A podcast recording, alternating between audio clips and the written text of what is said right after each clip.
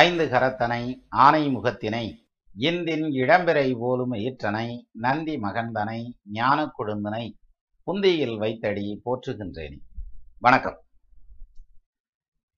கிரகம் வக்ரம் ஆயிருச்சுனாலே பூரா பலன்களும் மாறிப்போச்சு அப்படிங்கிற மாதிரியான ஒரு சில கான்செப்ட்ல இருக்கான். அதுல வாருங்க எல்லா யோகத்திலையும் உட்காந்துருந்துச்சு இந்த கிரகம் ஆனா வக்ரம் ஆயிப்போச்சியா அப்படின்னு சொல்லி சொல்லியிருக்கோம் சில இடங்கள்ல வக்ரம் ஆனா தான் நல்லது.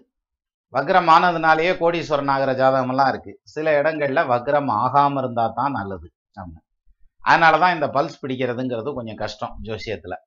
எல்லாத்தையும் கரெக்டாத்தையும் படிச்சு வச்சிருக்க மாதிரி இருக்கான். ஆனா இந்த வக்ரம் வந்து நிறைய குழப்பி விட்டு போயிடும் இது எப்படின்னா இந்த செஸ் விளையாடையில நம்ம பிஷப்பை பத்தி நல்லா புரிஞ்சுக்கிறோம் ஒயிட்ல இருந்துச்சுன்னா ஒயிட்லயே போகும். அவ்வளவுதான் சிம்பிள். அதே மாதிரி யானையை பத்தி நல்லா புரிஞ்சுக்குவோம். அது பஸ் மாதிரி நேரா போயிட்டு அப்படியே ரிவர்ஸ் வந்துருமியா அப்படின்னு.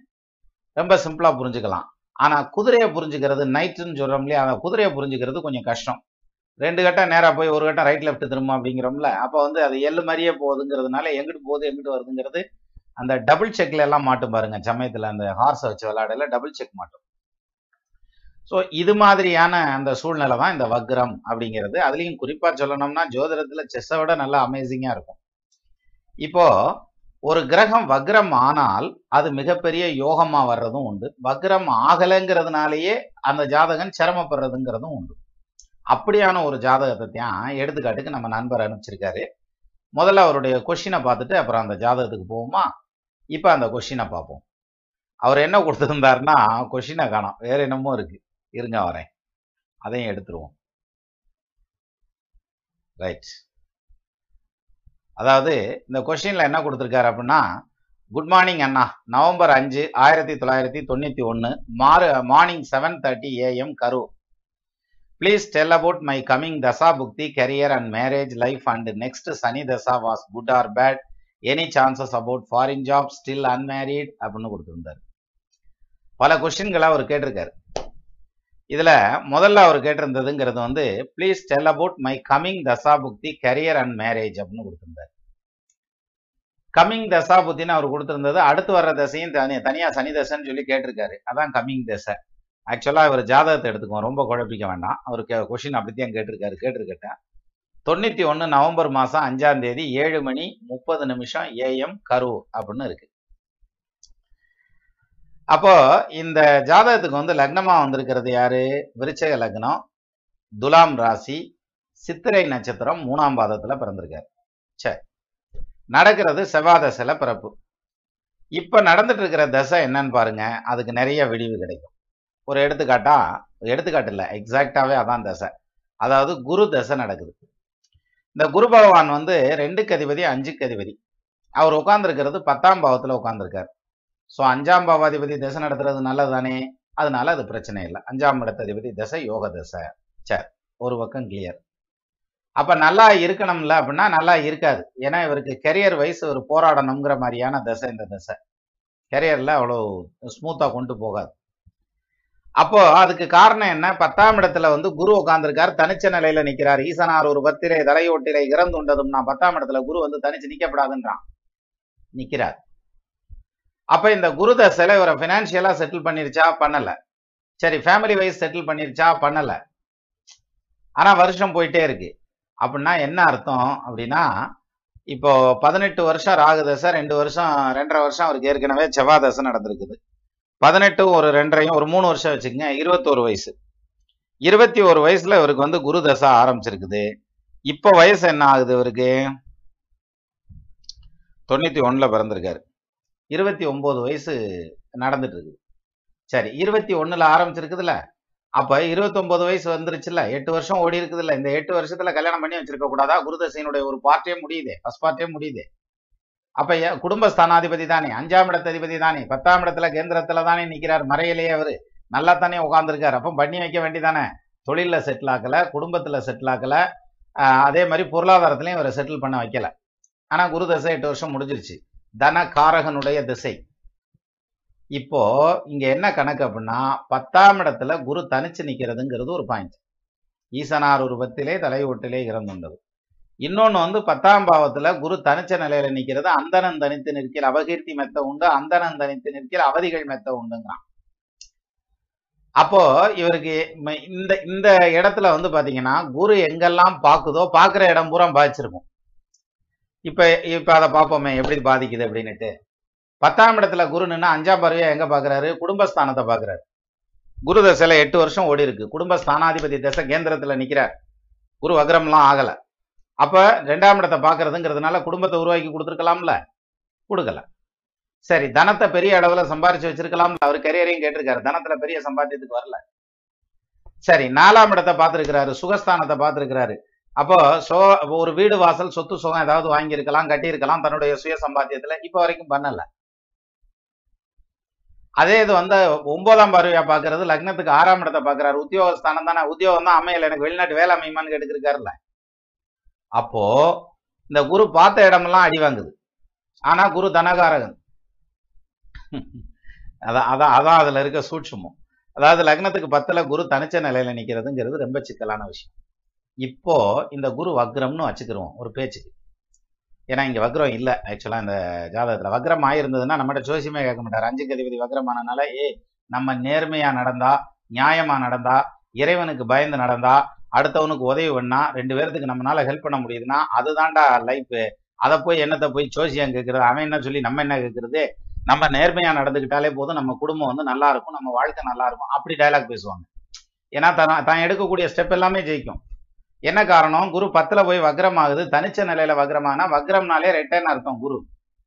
அப்போ குரு தனிச்ச நிலையில நிக்கல ஒரு வக்ரமானதுங்கிறது ட்வின்ஸா நிக்குதுன்னு அர்த்தம்.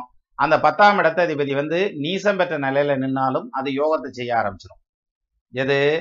குரு நின்னா ஸ்தானாதிபதி இங்க நீசம். சூரியன். ஆனாலும் அது யோகத்தை செய்ய ஆரம்பிச்சிடும் ட்வின்ஸா இருந்தா. அப்ப அந்த வகையில குரு வக்ரம் ஆகியிருந்தா இந்த ஜாதகத்துக்கு யோகம் வக்ரம் ஆகாதனால யோகம். கரெக்டா எந்த இடத்துல பிடிக்குது? பத்தாம் இடம் தொழில உட்காந்துருக்காரு தொழில் ஸ்தானம் அமையுமா வெளிநாட்டு வேலை வாய்ப்பு அமையுமா? ஏன் வெளிநாட்டை கேட்கிறாரு second house and sixth house is connected those person will ஏன் இந்த ஃபாரின் கரன்சிஸ் இல்லையா? அப்ப ரெண்டாம் இடத்ததிபதி யாரு? குரு. ஆறாம் இடத்தை பாக்குறாரு அதனால வெளிநாடுன்னு கேட்கிறாரு கேள்வி. திசை அந்த திசை நடக்குது. சரி. இப்ப இவர் கேள்விக்கான பதில சொல்லுவோம். அப்பதான் சரியா இருக்கும். அவரும் அதை எதிர்பார்ப்பார்ல என்னங்கப்பா விளக்கம்லாம் சொன்னீங்க. ஒரு விவரத்தையும் சொல்ல காணாம் அப்படின்னு சொல்லி சொல்லுவார்ல அதனால. அதாவது இவர் கேட்டிருந்த கேள்வி வந்து please tell about my coming dasha bhukti coming தசா புக்தி அப்படின்னு எடுத்துக்கிட்டா இப்போ நடந்துட்டு இருக்கிறதுங்கிறது வந்து உங்களுக்கு குரு தசை நடந்துட்டு இருக்கு ரைட்டு அதை பார்த்தோம். பட் குரு தசையில் என்ன புத்தி நடக்குது? சுக்கர புத்தி ரெண்டாயிரத்தி இருபத்தி ரெண்டு டிசம்பர் வரைக்கும் நடக்குது. இந்த சுக்கிரன் ஏதாவது கை கொடுப்பாரா? இதுக்கு நான் பதிலே சொல்ல வேண்டியதில்லை. ஏன்னா சுக்கரை ஆல்ரெடி நீசம். அவருக்கு நீச்சத்துக்கு பங்கம் ஆயிருக்கா ஏன்னா புதன் லக்னத்தில் தானே உட்காந்துருக்காரு அவர் ஆட்சி உச்சமானம்ல ஸோ ஆகல. அப்ப சுக்கர புத்தியில கல்யாணத்துக்கான வாய்ப்பு இல்லை. சரி சூரிய புத்தியில கல்யாணத்துக்கான வாய்ப்பு இருக்கா? சூரிய புத்தியில தொழிலில் ஸ்ட்ராங்கா உட்காருவீங்க. ஏன்னா பத்தாம் பாவாதிபதி பன்னெண்டாம் பாவத்துல நீசமாறனால இடம் விட்டு இடம் மாறி ஊர் விட்டு ஊர் மாறி ஈவன் நாடு விட்டு நாடு மாறி போய் கூட- உட்கார்றதுக்கான யோகம் அந்த டைம்ல வந்துடும் ரெண்டாயிரத்தி இருபத்தி ரெண்டு டிசம்பருக்கு அப்புறம். சரியா போச்சா? என்னையா ஜோசியம் சொல்றீங்க. ரெண்டாயிரத்தி இருபத்தி ரெண்டு இருபத்தொன்னு இருபது இப்ப நடந்துட்டு இருக்கு. ரெண்டரை வருஷம் கழிச்சா? அப்படின்னா சுக்கர புத்தியில வெளிநாடு போறதுக்கான வாய்ப்பு அமையறதுக்கு வாய்ப்பு இல்லை. ஏன்னா ஏழுக்கு அதிபதி பிரயாணஸ்தானாதிபதி அவர் நீசமாகிறார். போக முடியாது. சப்போஸ் கிடைச்சி போறதுன்னா தாராளமா போயிட்டு வாங்க. அது ஒன்றும் பிரச்சனை இல்லை. ஆனா ரெண்டாயிரத்தி இருபத்தி ரெண்டு டிசம்பர் எட்டாம் தேதிக்கு அப்புறம் தொழில் ஸ்தானம் ஸ்ட்ராங் ஆகும். கல்யாணம் ஸ்ட்ராங் ஆகாது அப்பவும். ஏன்னா சூரியன். சூரியன் நீசம் பன்னெண்டாம் பாவத்துல. அந்த இடத்துல நீச்ச பங்க ராஜயோகம் வந்துருந்துச்சுன்னா கல்யாணம் நடந்துரும். அந்த இல்லற சுகத்தை கொடுத்துரும். ஆனா கொடுக்கல. எது? சூரியன் நீசமானனால. அப்ப சந்திரன் வரைக்கும் வெயிட் பண்ணணும். ரெண்டாயிரத்தி இருபத்தி மூணு செப்டம்பர் மாசம் இருபத்தி ஆறாம் தேதி சந்திரன் வர்றார். அப்ப ரெண்டாயிரத்தி இருபத்தி மூணு செப்டம்பருக்கு அப்புறம் தான் திருமணத்துக்கான அமைப்பு காரணம் பாக்யாதிபதி. அவர் போய் பன்னெண்டில் உட்கார்றாரு. அப்போ பன்னெண்டில் பாக்யாதிபதி நிற்கிறது நல்ல விஷயம் தான் ஒன்பதுக்கு அதிபதி எங்கே உட்காந்துருந்தாலும் அந்த யோகத்தை செய்வார். பன்னெண்டாம் இடத்துல உட்காந்துருக்கார் கல்யாணத்தை பண்ணி விட்டுருவார் அந்த இல்லற சுகத்தை கொடுத்துருவார். நேர்மையான வழியில். ஏன்னா சூரியன் கூட இருக்கிறதுனால. ஸோ அந்த வகையில் திருமணத்தில் செட்டில் ஆகுறதுக்கும் டைம் ஆகும். வேலையில் செட்டில் ஆகுறதுக்கும் டைம் ஆகும். இப்போ வந்து லோ ப்ரொஃபைலில் தான் வேலை பார்த்துட்டு இருக்கணும். அப்படிங்கிற மாதிரியான ஒரு பாயிண்டில் தான் இந்த ஜாதகம் இருக்குது அப்போது இந்த ஜாதகருக்கு இவர் இவருக்கு வந்து பத்தாம் பாவத்தில் நிற்கக்கூடிய குரு பகவான் வந்து வக்ரம் பெற்ற நிலையில நின்றிருந்தார்னா அது ட்வின்ஸ் ஆகி அது பிரமாதமாக வேலை செய்யும். ஆனால் இங்கே பத்தில் தனிச்ச குரு நிற்கிறதுங்கிறது அவர் கிட்டத்தட்ட பாவி மாதிரி வேலை செய்ய ஆரம்பிச்சிட்டார். அதனாலதான் இந்த பிரச்சனை. இப்போ அஞ்சாம் இடத்ததிபதியும் அந்த குரு தானே? அப்போ அவருக்கு எடுக்கலாம் ஐயா என்னையா பேச்சு பேசுறீங்க அப்படின்னு அப்படி வரணும்ல அதுக்கு பதில் எப்படி வரும்னா அஞ்சாம் அஞ்சாம் இடத்ததிபதி பத்தில் நிற்கிறதுங்கிறது யோகந்தான். அந்த பத்தாம் இடத்துல நின்று குடும்பஸ்தானத்தை பார்க்குறார் நாலாம் இடத்தை பார்க்குறார் ஆறாம் இடத்தை பார்க்குறார் உடல் ஆரோக்கியத்தை கொடுத்துருக்கார் சுகவாசியாக இருக்கிறார் நாலாம் இடத்தை பார்க்குறதுனால குடும்பத்தோடு இருக்கிறார் சந்தோஷமா இருக்கிறார். ஒரே ஒரு விஷயம் வருமானம் இல்லைங்கிற விஷயத்துல மட்டும் செட்டில் ஆகாமல் இருக்கார். கரியர் செட்டில்மெண்ட் இல்லை மேரேஜ் செட்டில்மெண்ட் இல்லையே தவிர மற்றபடி அவருக்கு எந்த கஷ்டமும் இல்லை. அவர் என்ன ரொம்ப சிரமமா ஓட்டுக்கு இருக்காரு கிழிஞ்ச சட்டியாக அதைச்சு ஓட்டுக்கு இருக்காரு. இல்லை அதெல்லாம் ஒன்றும் கிடையாது. அப்படி யோகத்தை கொடுத்ததும் அந்த அஞ்சுக்கு அதிபதியான குரு தான். அப்போ வருமானத்தை கொடுக்கல. ஆனா கௌரவத்துல அடி விழுகாம பார்த்துக்கிட்டு இருக்கு அப்படிங்கிறதுக்கான காரணமும் அந்த குரு ஆனா இதே குரு வக்ரமாயிருந்தா ஊரை விட்டு கிளம்பி போய் வெளியூர்ல உட்காந்து பெரிய அளவுல பொருளாதாரத்துல சம்பாத்தியத்துல இருப்பார் அப்படின்றது தான் என்னுடைய நினைவு அப்படியான ஒரு ஜாதகத்தை நமக்கு எடுத்துக்காட்டு கொடுத்த நண்பருக்கு நன்றி. நமது நேயர்கள் ஆள் போல் தழைதழைத்து அருகது போல் வேரூன்றி மூங்கில் போல் கிளைகளைத்து முதியாமல் வாழ்ந்திருக்க வாழ்கவென வாழ்த்தி அமைகிறேன். வணக்கம்.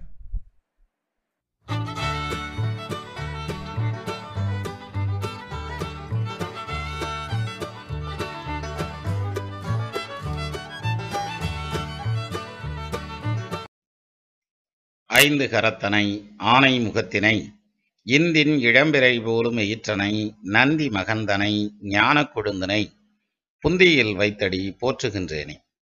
வணக்கம். பொதுவா ஒரு ஜோசியரை பார்க்கறது எப்போ பார்ப்பாங்க?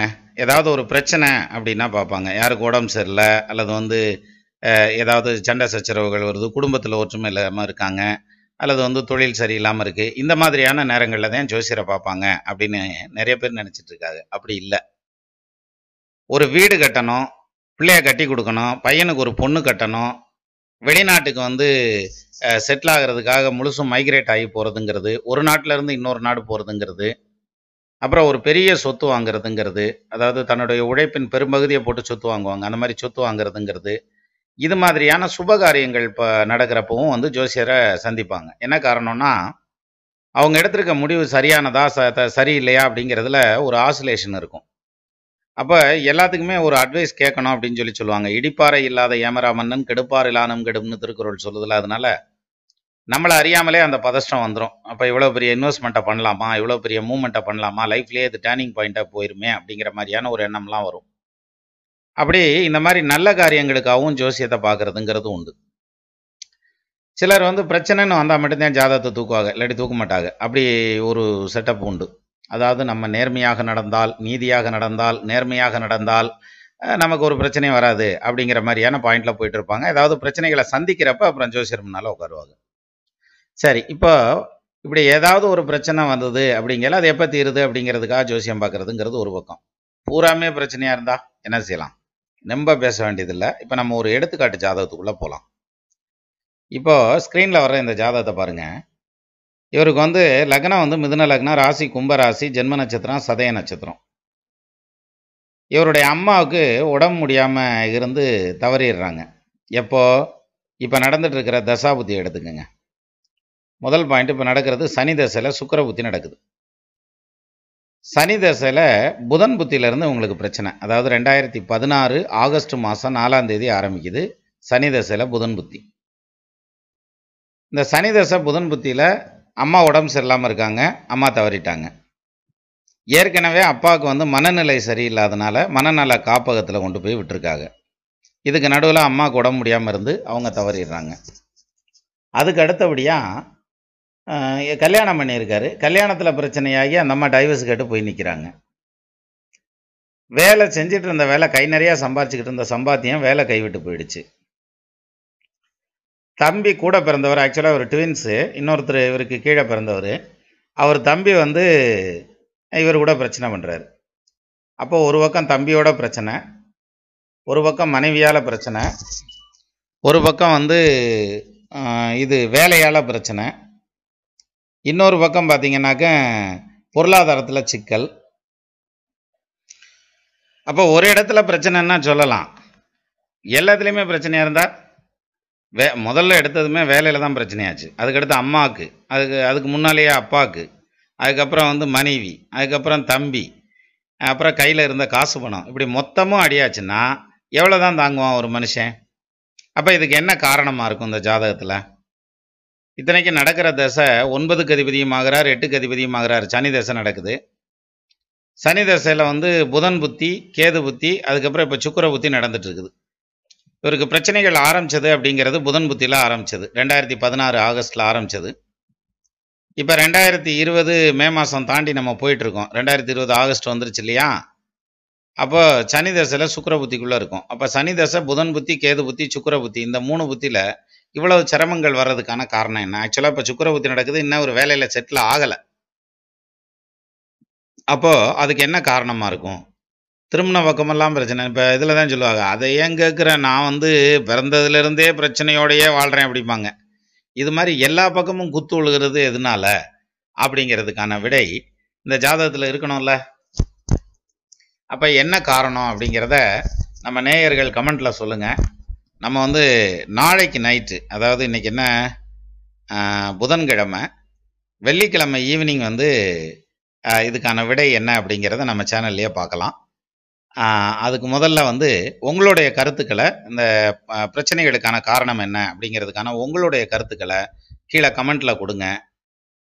அந்த கமெண்ட்டை பார்த்துட்டு நானும் என்னுடைய கருத்து என்னங்கிறதையும் நானும் சொல்கிறேன் சரியா? நமது நேயர்கள் ஆல்வோல் தழைதழைத்து அருகது போல் வேரூன்றி மூங்கில் போல் கிளைகிளைத்து முதியாமல் வாழ்ந்திருக்க வாழ்கவன வாழ்த்தி அமைகிறேன். வணக்கம்.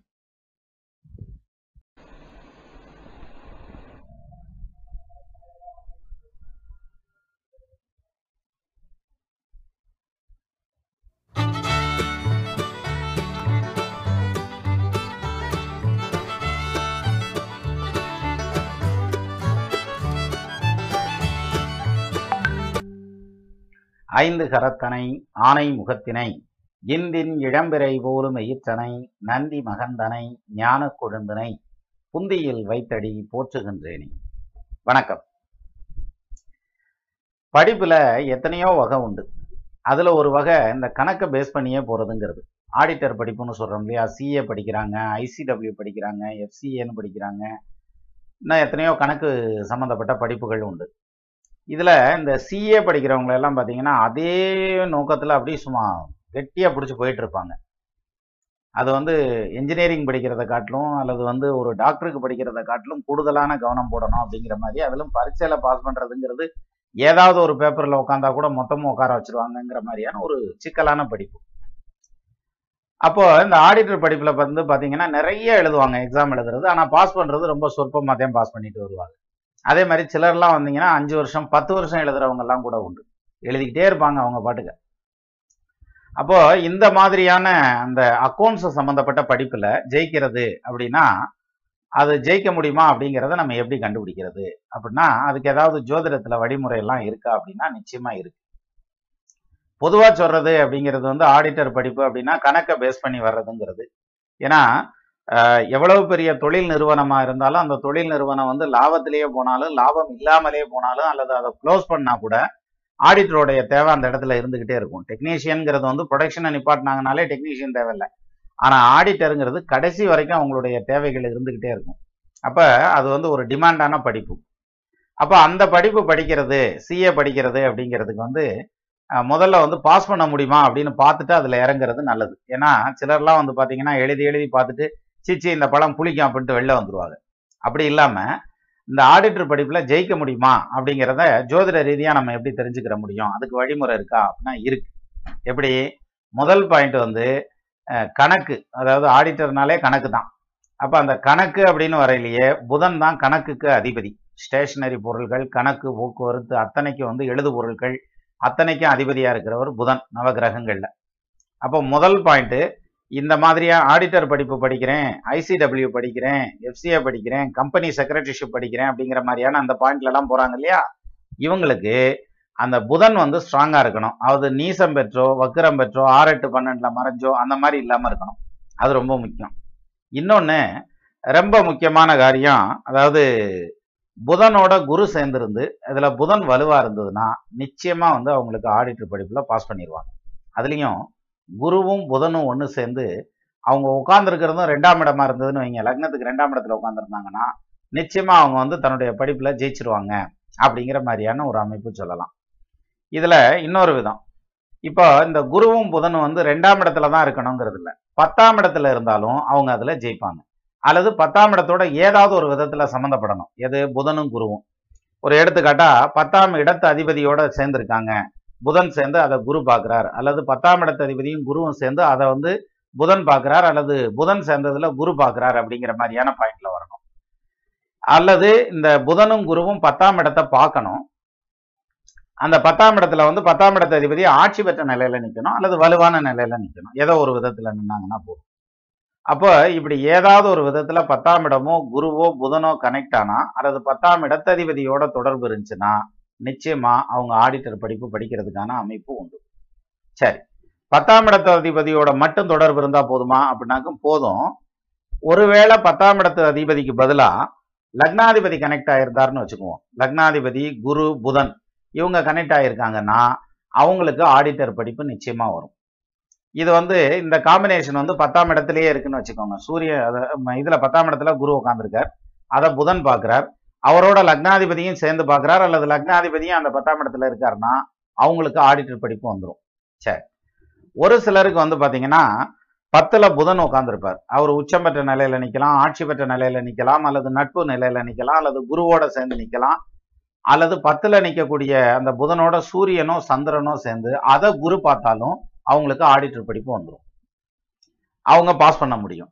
அப்ப சூரியன் சந்திரன் பத்தாம் இடத்துல நின்று ரெண்டாம் இடத்ததிபதி பலம் பெற்று நின்று ரெண்டாம் இடத்ததிபதியை குரு பார்த்தாலும் அவங்களுக்கு ஆடிட்டர் படிப்பு வர்றதுக்கான அமைப்பு உண்டு. அப்போ மொத்தத்தில் இது என்ன காமிக்குதுன்னா பத்தாம் இடம் ஸ்ட்ராங்காக இருக்கணும் ரெண்டாம் இடம் ஸ்ட்ராங்காக இருக்கணும். புதன் குரு லக்னாதிபதி பத்தாம் இடத்ததிபதி. இந்த காம்பினேஷன்லேயே இவங்க ஆடிட்டர் படிப்பு படிப்பாங்க படிக்க மாட்டாங்க அதில் பாஸ் பண்ணுவாங்க பண்ண மாட்டாங்க இதில் இறங்கலாம் வேண்டாங்கிற முடிவுக்கு வந்துடலாம் இதில் இன்னொரு முக்கியமான விஷயம் என்ன அப்படின்னா இவங்களுக்கு நடக்கிற தசை இருக்கு இல்லையா இந்த காம்பினேஷன் இருக்கு. பத்துல குரு இருக்கார் கூட புதன் உட்கார்ந்துருக்கிறார் அதை சூரியனும் பார்க்குறார் அப்படிங்கிற மாதிரியான அமைப்பெல்லாம் இருக்கு. தசானா லக்னாதிபதியை வந்து பார்க்குறார் அப்படிங்கிற மாதிரிலாம் கூட வச்சுக்கிருவோம். ஆனா நடக்கிற தசை அதுக்கு ஒத்து போகக்கூடிய தசையா இருக்கணும். இப்போ ஒரு எடுத்துக்காட்டா எட்டாம் இடத்ததிபதி தசை நடந்துட்டு இருக்கு. இந்த காம்பினேஷன்ஸ் எல்லாம் இருக்கு. ஆனா நடக்கிற தசை எட்டாம் இடத்ததிபதி தசைனா அவங்க பாஸ் பண்றது ரொம்ப ரேர் அதே மாதிரி புதன் வந்து பத்தாம் பாவத்துல உட்காந்துருக்கார் அவர் வந்து ஆட்சி பெற்ற நிலையிலேயே நிக்கிறார் அப்படின்னு வச்சுக்கிருவோம். ஆனா வக்ரம் ஆயிட்டார் அப்படின்னா அவங்க பாஸ் பண்றதுங்கிறது கஷ்டம். சரி வக்ரமானவனோட ராகு சேர்ந்துட்டார். ராகு புதன் சேர்ந்து அதை குரு பார்க்குறார் லக்னாதிபதியும் பார்க்குறார்.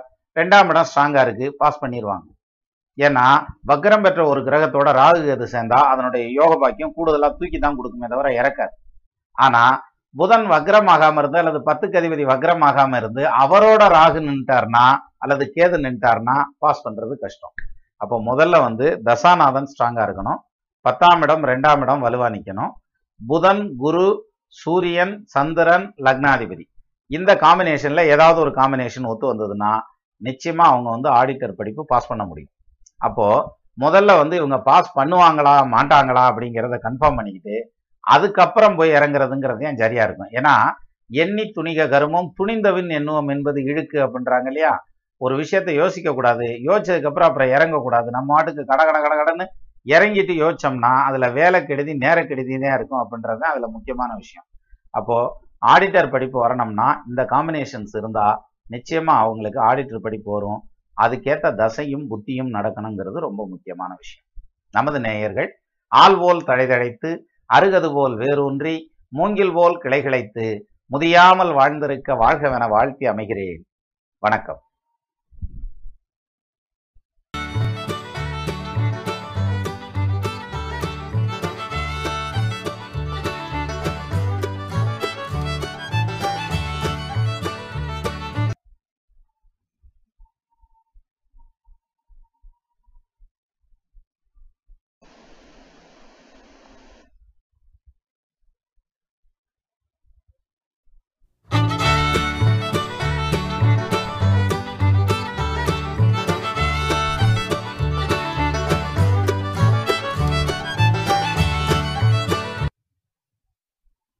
ஐந்து கரத்தனை ஆனை முகத்தினை இந்தின் இளம்பெறை போரும் ஈற்றனை நந்தி மகந்தனை ஞான கொழுந்தனை புந்தியில் வைத்தடி போற்றுகின்றேனே.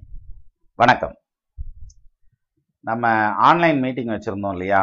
அதாவது படிக்கிற பிள்ளைங்களுக்கு அடுத்து என்ன குரூப் செலக்ட் பண்ணுறது அவங்க ஃபியூச்சர் எப்படி கொண்டு போகிறது கெரியர் எப்படி டிசைன் பண்ணுறது அப்படிங்கிறதுல நிறைய சந்தேகங்கள் இருக்கும்.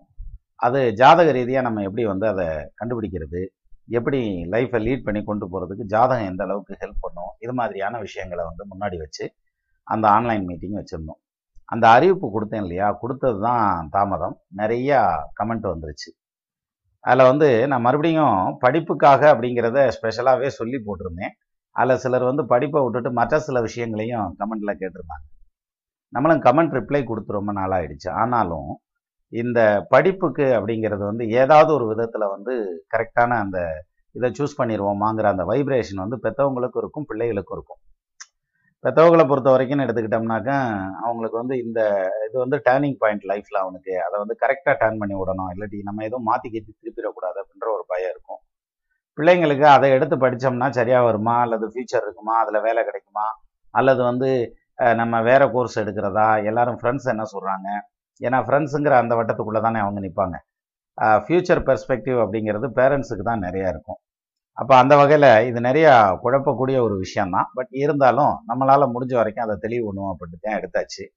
அந்த வகையில் வந்து இப்போது நம்ம அந்த கமெண்ட்ஸ் கொடுத்துருப்பாங்க இல்லையா? அதுக்கான ரிப்ளை அப்படிங்கிறத எடுத்தோம்னா இன்னும் தெளிவாக வரும்.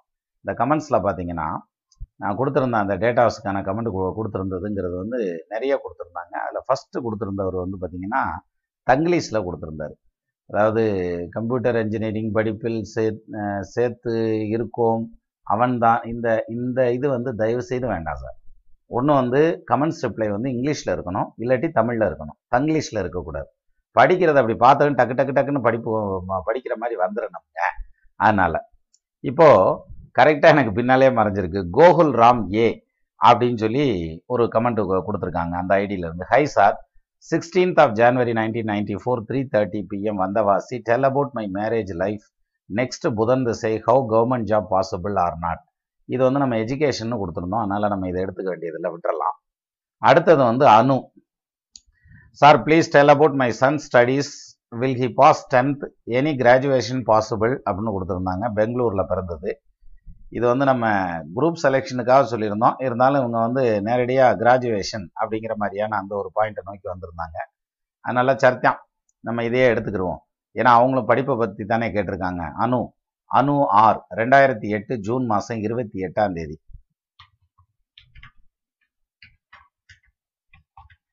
ரெண்டாயிரத்தி எட்டு ஜூன் இருபத்தி எட்டு ஒம்பது ஒம்பது பிஎம் பெங்களூர்.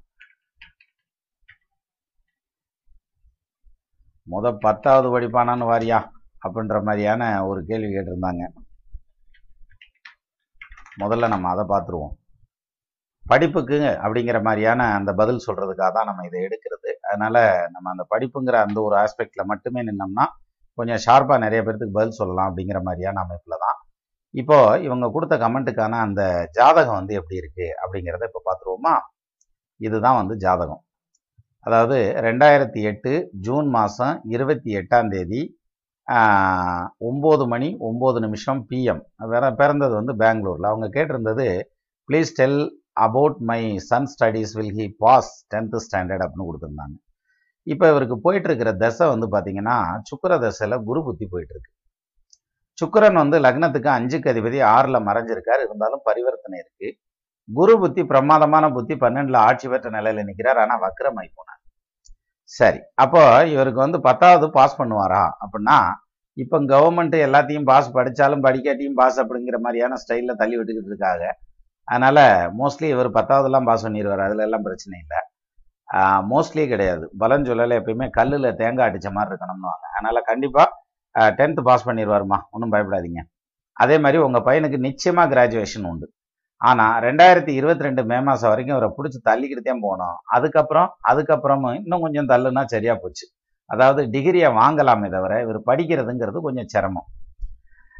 என்னத்தினால டிகிரி வாங்கலாம் அப்படின்னு வருதுன்னா சுக்கரனும் புதனும் பரிவர்த்தனையில் இருக்காங்க இல்லையா? அப்போ அஞ்சில் அஞ்சுக்கு அதிபதி பரிவர்த்தனை யோகத்தில் ஆட்சி பெற்ற நிலையில் நிற்கிறனால நிச்சயமாக வாங்கிட முடியும் டிகிரியை அப்போது இவருக்கு கூட நீங்கள் இருந்து சப்போர்ட் பண்ணி நீங்களும் சேர்ந்து படித்து இப்படித்தான் கொண்டுட்டு வரணுமே தவிர மற்றபடி வந்து அவராக படித்து டிகிரி வாங்குறதுங்கிறதுக்கான அமைப்பு இல்லை. நிச்சயமாக கிராஜுவேஷனை நோக்கி போயிடுவார். கவலைப்படாதீங்க. ஏன்னா அஞ்சுக்கு அதிபதி ஆட்சி பெற்ற நிலையில் நிற்கிறனால பட் டிலே ஆகும். உங்களை பாடாப்படுத்தி அவன் டிகிரி வாங்கிடலாம். சரியா? நிம்மதியாக இருக்கலாம் நீங்கள் அடுத்தபடியாக என்ன சொல்லுதுன்னா இது இதே எடுத்துக்கிடுவோம் அடுத்த கமெண்ட் எடுத்துக்கிடுவோம் அணு ஆறு பார்த்துருக்கோமா? சரி. கோகுல் மாரிமுத்து அப்படிங்கிற கமெண்ட் எடுத்துக்கிடுவோம். இதில் வந்து இவங்க கொடுத்துருக்கிறது பார்த்தீங்கன்னா இந்த இருங்க வரேன். ரைட் கோகுல் மாரிமுத்து என்ன சொல்கிறாரு குட் ஆஃப்டர்நூன் ஐயா. Son Gokul son of Marimuthu one ten PM two seven two thousand Ipoh Perak Malaysia. டாட்டர்னு போட்டு அவங்களுக்கும் கொடுத்துருக்காங்க. What are the best higher education for them sir அப்படின்னு கொடுத்துருந்தீங்க. இதில் வந்து ரெண்டு மூணு கொஷின் போட்டோம்னாக்க ரெண்டு மூணு ஜாதகத்தை கணிச்சு ஒருத்தருக்கே பதில் சொல்லிட்டு இருந்தால் நிறைய டைம் போயிடும் அதனால் ஒரு ஜாதகத்தை எடுத்துக்கிறேன் நான். எதை ஃபஸ்ட்டு கொடுத்துருக்கிறத ஃபஸ்ட்டுன்னு எடுத்துக்குவோம். சன்னோடதை எடுத்துக்குவோம். கோகுலன் அப்படிங்கிற ஜாதகத்தை. ரெண்டாயிரம் ஜூலை மாதம் ரெண்டாம் தேதி. இல்லையா?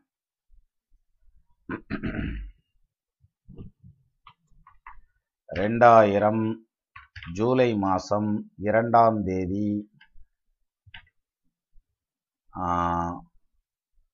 ஒன் டென் பிஎம் ஈப்போ பேரா.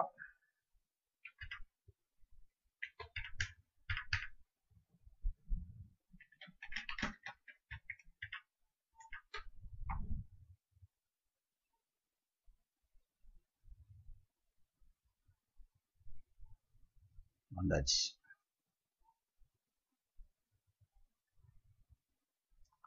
அதாவது இவருடைய ஜாதகம் எப்படி இருக்குன்னா அந்த இருக்கு. ஆஹா. அருமை. இப்போ இருக்கு ஒரு ஜாதகம். அதாவது லக்னம் வந்து கன்னியா லக்னம் ராசியா வந்திருக்கிறது மிதுன ராசி ஜென்ம நட்சத்திரமா வந்திருக்கிறது புனர்வூச நட்சத்திரம். இப்போ இதில் நீங்கள் கொஷின் என்ன கேட்டிருந்தீங்க அப்படின்னா what are the best higher education for them sir அப்படின்னு கொடுத்துருந்தீங்க. பெஸ்ட் ஹையர் எஜுகேஷன் அப்படிங்கிறது என்ன மாதிரியான துறையில் அவங்க படிப்பாங்க அப்படிங்கிறது உங்களுடைய கேள்வி. இப்போ இவருடைய ஜாதகத்தில் நடந்துட்டு இருக்கிறது குரு தசை முடிஞ்சு சனி தசை நடந்துட்டு இருக்குது. எப்பயுமே ஒரு படிப்பை பற்றி பிளான் பண்ணுறப்ப அடுத்த தசையை சேர்த்து வச்சு தான் பிளான் பண்ணணும். அப்போ தான் கரெக்டாக வரும். அப்போது இப்போ நடந்துட்டு இருக்கிறது அப்படின்னு பார்த்துட்டா குரு தசை முடிஞ்சு அடுத்தது சனி தசை நடந்துட்டு இருக்குது. இதனுடைய விஸ்தீரணம் வந்து ரெண்டாயிரத்தி முப்பத்தி ரெண்டு வரைக்கும் போகுது. இப்போ தான் சனி தசை இவருக்கு ஆரம்பிச்சிருக்குது. அப்போ சனி வந்து டெக்னிக்கல் கிரகம். அவர் வந்து ஒன்பதாம் பாவத்தில் போய் உட்காந்துருக்கார் கூட வந்து குரு உட்காந்துருக்கார் ஒன்பதுக்கு அதிபதி யார்? புதன். அவர் போய் பத்தாம் பாவத்தில் உட்காந்துருக்கிறது ஸ்ட்ராங்கான அமைப்பு. சரி. அப்போ இந்த தசை வந்து அருமையான தசை. ஏன்னா சனி வந்து ரொம்ப ஸ்ட்ராங்காக உட்காந்துருக்காரு அப்படின்னு அர்த்தம். ஒன்பதாம் பாவத்தில் குருவோட. இவருக்கு சரியான துறை அப்படின்னு எடுத்துக்கிட்டா அட்மின் லைனில் போகலாம் அல்லது வந்து ஹெச்ஆர் சம்மந்தப்பட்ட படிப்பு படிக்கலாம். அல்லது எம்பிஏ ஃபைனான்ஸ் அப்படிங்கிற மாதிரியான லைனுக்கு போகலாம் மொத்தத்தில் இந்த ஜாதகருக்கு வந்து தொழில் வந்து படிப்புக்கேற்ற தொழில் தான் அமையும். அதில் இன்னும் முக்கியமான விஷயம் குரு தசையும் சனி தசையும் ஒன்பதாம் இடத்துல இருக்கிறதுங்கிறதுனால இந்த ரெண்டு தசை முடிகிற வரைக்கும் தான் அவர் வேலைக்கு போகிறது கொள்வது எல்லாமே. அதுக்கப்புறம் அதுக்கப்புறம் பேசாமல் சொந்த தொழில் ஆரம்பிச்சிருவார் அப்படின்ற மாதிரியான அமைப்பு என்ன காரணம்? இவருக்கு சொந்த தொழில் ஆரம்பிக்கிறதுக்கு பத்தாம் பாவத்தில் பத்தாம் பாவாதிபதி ஆட்சி கூட கூட்ட கிரகங்கள் உட்கார்ந்துருக்கு. பத்துக்கு அதிபன் ஆட்சி உச்சம் பரிவாய்ச்சி சுவரும் கேந்திரமாய் வித்தைக்குரிய தானமுடு விலங்கு முதைய தலைமதனை புத்திரர்கரையும் ரவிமாலும் புகுந்து காணின் தனவானம்னா. அப்போ முப்பத்தி ரெண்டு வயசு வரைக்கும் வேலை பார்ப்பான். எப்போ படித்து முடித்தாலும் முப்பத்தி ரெண்டு வரைக்கும் வேலை பார்ப்பான். முப்பத்தி ரெண்டுக்கு அப்புறம் ஒரு சொந்த தொழில் தான் பண்ணுவார். சொந்த தொழில் அப்படிங்கிறது பத்தில் புதன் இருக்கிறதுனால ட்ரேடு பண்ணுறதுக்கான அமைப்பு இருக்குது அப்போ அது சம்மந்தமாக படிக்கணும் அப்படின்னா அக்கௌண்ட்ஸ் சம்மந்தமாகவோ பேங்கிங் சம்மந்தமாக படிக்கிறதோ ஹெச்ஆர் படிக்கிறதுங்கிறதோ இவனுக்கு வந்து ரொம்ப ஹெல்ப்ஃபுல்லாக இருக்கும். அவனுடைய ஃப்யூச்சர் லைஃபுக்கு வந்து அது ரொம்ப உதவியாக இருக்கும். அது சம்மந்தப்பட்ட படிப்பில் நீங்கள் படிக்க வைக்கலாம் இறக்கி விடலாம் அப்படின்றது தான் இதில் ஸ்பெஷலாக சொல்ல வேண்டிய விஷயம். சரி. இப்போ அப்படியே அடுத்த கமெண்ட்டுக்கு வாங்க. அடுத்த கமெண்ட் என்ன சொல்லுதுன்னு பார்ப்போம். அனுதா மறுபடியும் கொடுத்துருக்காங்க. அவங்களுக்கு தான் சொல்லிட்டேமே. லோகேஷ் குமார் கொடுத்துருக்காங்க. வணக்கம் ஐயா. மும்பையிலிருந்து சென்னைக்கு வந்து வந்து ஐந்து வருடம் முடிந்தது. கல்வி நிறுத்தப்பட்டது. வேலை கிடைக்கவில்லை. காதல் பிரச்சனை. ரைட் அப்போ இப்போ படிப்பை தாண்டியாச்சு இதில். அதனால் இதை விட்டுருவோம். நம்ம வந்து இது படிப்புக்காக மட்டுமே கொண்டுட்டு போயிட்டுருக்கோம். விமல் பிரசாந்த் வந்து வென் வில் ஐ கெட் செட்டில்டுன்னு கொடுத்துருக்காங்க. Mother's kitchen Kamali. ஆ இது படிப்பை பற்றி வருது. I am Kamali. I was asking for long டைம்னு கொடுத்துருக்கீங்கன்னு நினைக்கிறேன். About my son's career Prasanna Venkatesh BE final year college are closed job or higher studies kindly reply sir O college எல்லாம் close ஆயிருக்கு. இப்போ ஜாபுக்கு போகிறதா ஹையர் ஸ்டடீஸ்க்கு போகிறதாங்கிற டவுட் வந்துருச்சு. தொண்ணூற்றி ஒம்பது ஏப்ரல் இருபத்தி ஒன்று சொல்கிறேம்மா தொண்ணூற்றொம்பது ஏப்ரல் இருபத்தி ஒன்று ஒன்று பதினஞ்சு ஏஎம் சேலம்.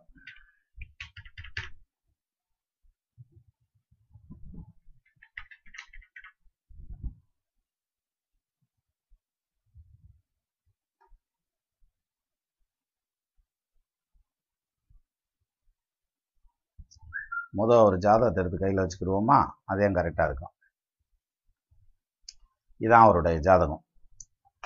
இப்போது காலேஜ் எல்லாம் க்ளோஸ் ஆகிருக்கு இப்போ பிஇ ஃபைனல் இயரில் இருக்கார். ஃபைனல் இயர் எக்ஸாம் எப்படி போகுதுன்னு இன்னும் கவர்மெண்ட் முடிவு பண்ணாமல் இருக்குது. அதனால மேற்கொண்டு வேலைக்கு அனுப்புகிறதா படிக்க அனுப்புகிறதா அப்படிங்கிற மாதிரியான குழப்பம் உங்களுக்கு. இப்போ நடந்துட்டுருக்கிற தசை குரு தசையில் சுக்கர புத்தி நடந்துட்டுருக்குது குரு வந்து லக்னத்துக்கு மூணாம் பாவத்தில் நிற்கிறார் சுக்கரன் வந்து அஞ்சாம் பாவத்தில் ஆட்சி பெற்ற நிலையில் நிற்கிறார் ரெண்டும் அக்ரம்ல இல்லை இல்லை. ரைட் அப்போ இவருக்கு இப்போ இந்த காம்பஸ் போக்குவரத்துங்கிற எதிர்பார்ப்பெல்லாம் இப்போதைக்கு வேண்டாம். காரணம் என்னன்னா ரெண்டாயிரத்தி இருபத்தி ஒன்று நவம்பர் வரைக்கும் அவருக்கு தொழில் ஸ்தானம் அவ்வளவு ப்ராப்பராக இல்லை இம்ப்ராப்பராக தான் இருக்கு. இதில் குருவில் சுக்கரன் முடிகிற வரைக்கும்.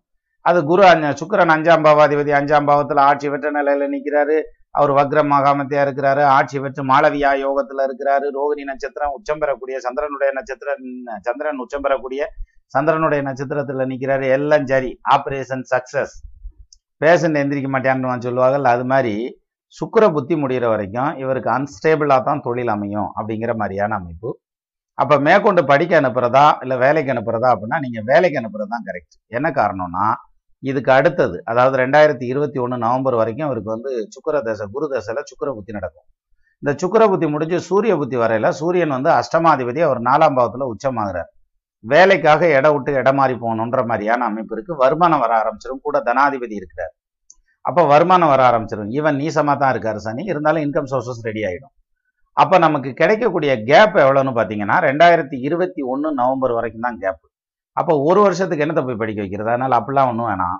இவரை வந்து தொடர்ந்து வேலையை நோக்கி அனுப்புறதுங்கிறது தான் சரியாக இருக்கும். ஆனால் மேற்கொண்டு இவருக்கு படிப்பு உண்டு. எப்போ படிப்பு உண்டு அப்படின்னாக்க இந்த இந்த இது கொரோனா பீரியடெல்லாம் முடியட்டும். அடுத்து இப்போ இவர் வேலைக்கு போய் வேலையில் போயிட்டு இருக்கிறதுக்கவே அடுத்தது சொந்த தொழில் சொந்த தொழில் வராது. படிப்பை நோக்கி போகிறதுக்கான அமைப்பு உண்டு. அப்போ மேற்கொண்டு இவர் வேலை பார்த்துட்டே படிக்கிறதுக்கான அமைப்பு இருக்குங்கிற மாதிரியான அம்சம் இருக்குது அதனால் தைரியமாக அவரை நீங்கள் படிக்க வைக்கலாம். பின்னால் படிக்க வச்சுக்கலாம். இப்போ வேலைக்கு அனுப்புறதுங்கிறது தான் கரெக்டு அதுலேயும் குறிப்பாக சொல்லணும்னா ரெண்டாயிரத்தி இருபத்தொன்று நவம்பர் வரைக்கும் இவருக்கு வேலை வாய்ப்பு அவ்வளோ ஸ்ட்ராங் இல்லாமல் இருக்கும். அதுக்கப்புறம் தொழில் தெளிவாக அமையும். நிச்சயமாக அவர் வேலைக்கு போவார். அதே மாதிரி படிப்புங்கிறது வந்து இந்த கேப் முடிஞ்சதுக்கப்புறம் அதாவது சூரியன் முடிஞ்சு சந்திரன் முடிஞ்சு செவ்வாய் வரையில் தான் அவர் படிக்கிறதுக்கு போகிறதுக்கான சோர்சஸ் அடுத்திருக்கு படிக்க போகிறதுங்கிறது ரெண்டாயிரத்தி இருபத்தி மூணு டிசம்பருக்கு அப்புறம். ஆல்மோஸ்ட் ரெண்டாயிரத்தி இருபத்தி நாலில் படிக்க போகிறதுக்கான அமைப்பு இருக்குது அப்போ படிக்க அனுப்பிச்சுக்கிறலாம். இப்போ நீங்கள் எடுக்கக்கூடிய முடிவு சரியான முடிவாக இருக்கணும். இட் ஷுட் பி இந்த வைஸ் டெசிஷன் அப்படின்னு சொல்லி சொல்லுவாங்க. அந்த வகையில் இப்போ மேற்கொண்டு படிக்கிறதுக்கு அனுப்ப வேண்டியதில்லை. நேராக நீங்கள் இதுக்கு அனுப்புனாலே போதும். எதுக்கு? வேலைக்கு அனுப்புனாலே போதும். ஆரம்பத்தில் அன்செட்டில்டாக இருப்பாப்புல. ஆனால் செட்டில் ஆயிடுவார் நீங்கள் தைரியமாக அனுப்பிச்சி விடுங்க. செத்தானா? அடுத்த கமெண்ட்டுக்கு போகலாமா பிரபு கார்த்திக் ஐயா வணக்கம். பிராக்கெட்டில் புலிப்பாணி புதல்வரை. அடேங்க அப்பா அதுதான் தங்கிலீஷில் எழுத வேணாம்னு சொன்னது. என் ஜாதகத்தை ஆகா நன்றி வணக்கம். நீங்கள் தங்கிலீஷில் எழுதியிருக்கீங்க ஐ எம் எக்ஸ்ட்ரீம்லி சாரி சரி அடுத்ததுக்கு போலாமா? Barbie doll. ஐயா எனது மகன் பன்னெண்டு பதினொன்று ரெண்டாயிரத்தி எட்டு ஆறு முப்பது பிஎம் மெலினோ இத்தாலி. கல்வியை விட ஃபுட்பால் விளையாடுவதில் தான் நாட்டம் அதிகம். பள்ளியில் கற்பதோடு சரி. வீட்டில் புத்தகம் தொடுவதில்லை. கணக்கும் வானவியல் கல்வி சம்பந்தமான புத்தகங்களை படிப்பதில் ஆர்வம் அதிகம். எனக்கு இரண்டு குழந்தைகள். இவன்தான் என் ஒரே ஆண் வாரிசு. எந்த துறையில் படிக்க வைக்கலாம்? தயவு செய்து பதில் தரவும் ஐயா. உங்களால் இயலுமானால் என் மகளை மருத்துவ கல்வி படிக்க வைக்க முடியுமா என்று கூறுங்கள். இயலும் இயலாதுங்கிறது அப்புறம் நமக்கு நேரம் வந்து ரொம்ப முக்கியம் இல்லையா? அதனால உங்களுடைய மகனோடதை மட்டும் நான் சொல்லிடுறேன். சரியா? அதுவும் வந்து நார்மல் சாஃப்ட்வேரில் உங்கள் இதை எடுக்க முடியாது. ஏன்னா இத்தாலியில் பிறந்ததுனால. உங்கள் ஜாதகத்தை டிஸ்பிளேல காமிக்க முடியும் காமிக்கிறதுக்கு வாய்ப்பு இருக்கான்னு தெரியல. பார்க்குறேன் வாய்ப்பு இல்லை. ட்ரை பண்ணி பார்ப்போம் இதில் வருதான்னு. போடுறேன். தெரியுதான்னு பாருங்க. அதாவது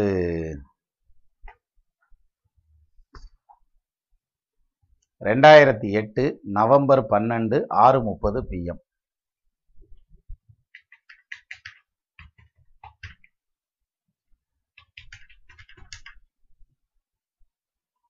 மெலினோ மிலனோ எம்ஐஎல்ஏஎன்ஓ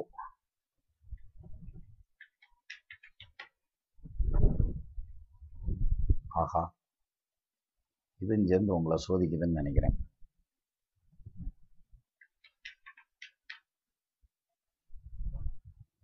ஆ மிலனோ இட்டாலி கிடச்சிருச்சு.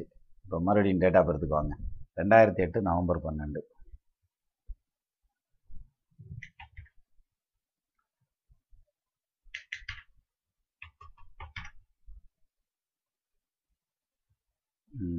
சிக்ஸ் தேர்ட்டி பிஎம்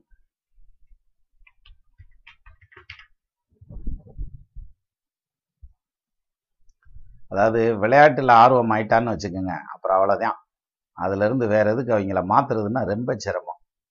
சத்தியம் மாற்றித்தேன் பார்ப்போமே என்னதேன்னு சொல்கிறாங்கன்னு சரி இப்போ நடக்கிற தசாபுத்தி அப்படின்னு எடுத்துக்கிட்டா சுக்கர தசை ரெண்டாயிரத்தி இருபது ஜனவரியோட முடிஞ்சு சூரிய தசைக்குள்ளே இருக்கார் சார். சூரிய திசை அப்படின்னு பார்த்தீங்கன்னா லக்னத்துக்கு வந்து ஆறில் சூரியன் அது பிரச்சனை இல்லை. சந்திரன் பன்னிரெண்டில் ஓகே. செவ்வாய் ஏழில். ரைட் அப்போ அந்த அளவுக்கு இவருக்கு வயசு என்ன கொடுத்து வச்சிருக்கு? சுக்கிரன் பதினொன்று சூரியன் ஆறு சந்திரன் பத்து. அதாவது சந்திர தசையில் இவனுடைய வெற்றி ஆரம்பிக்கும். இவன் வந்து விளையாட்டையே ஒரு தொழிலாக எடுத்து பண்ணுறதுக்கான அமைப்பு இருக்கு. பதினேழு வயசு முடிஞ்சு பதினெட்டு வயசுல இருந்து இவனுக்கு சக்ஸஸ் ஆரம்பிக்கும். காரணம் வந்து வெளிநாடெல்லாம் போய் விளையாட ஆரம்பிச்சிருவான். சந்திரன் வந்து மூணுக்கு அதிபதி அவர் போய் பன்னிரெண்டாம் பாவத்தில் நிற்கிறார் கெட்டவன் கெட்டிடில் கிட்டிடும் ராஜயோகம்னு சொல்றான். அந்த வகையில யோகம் தான் ஆனா அதே சமயத்துல அந்த சந்திரன் நின்ன ஸ்தானாதிபதி செவ்வாய் எப்படி இருக்காருங்கிறது தான் ரொம்ப முக்கியம்.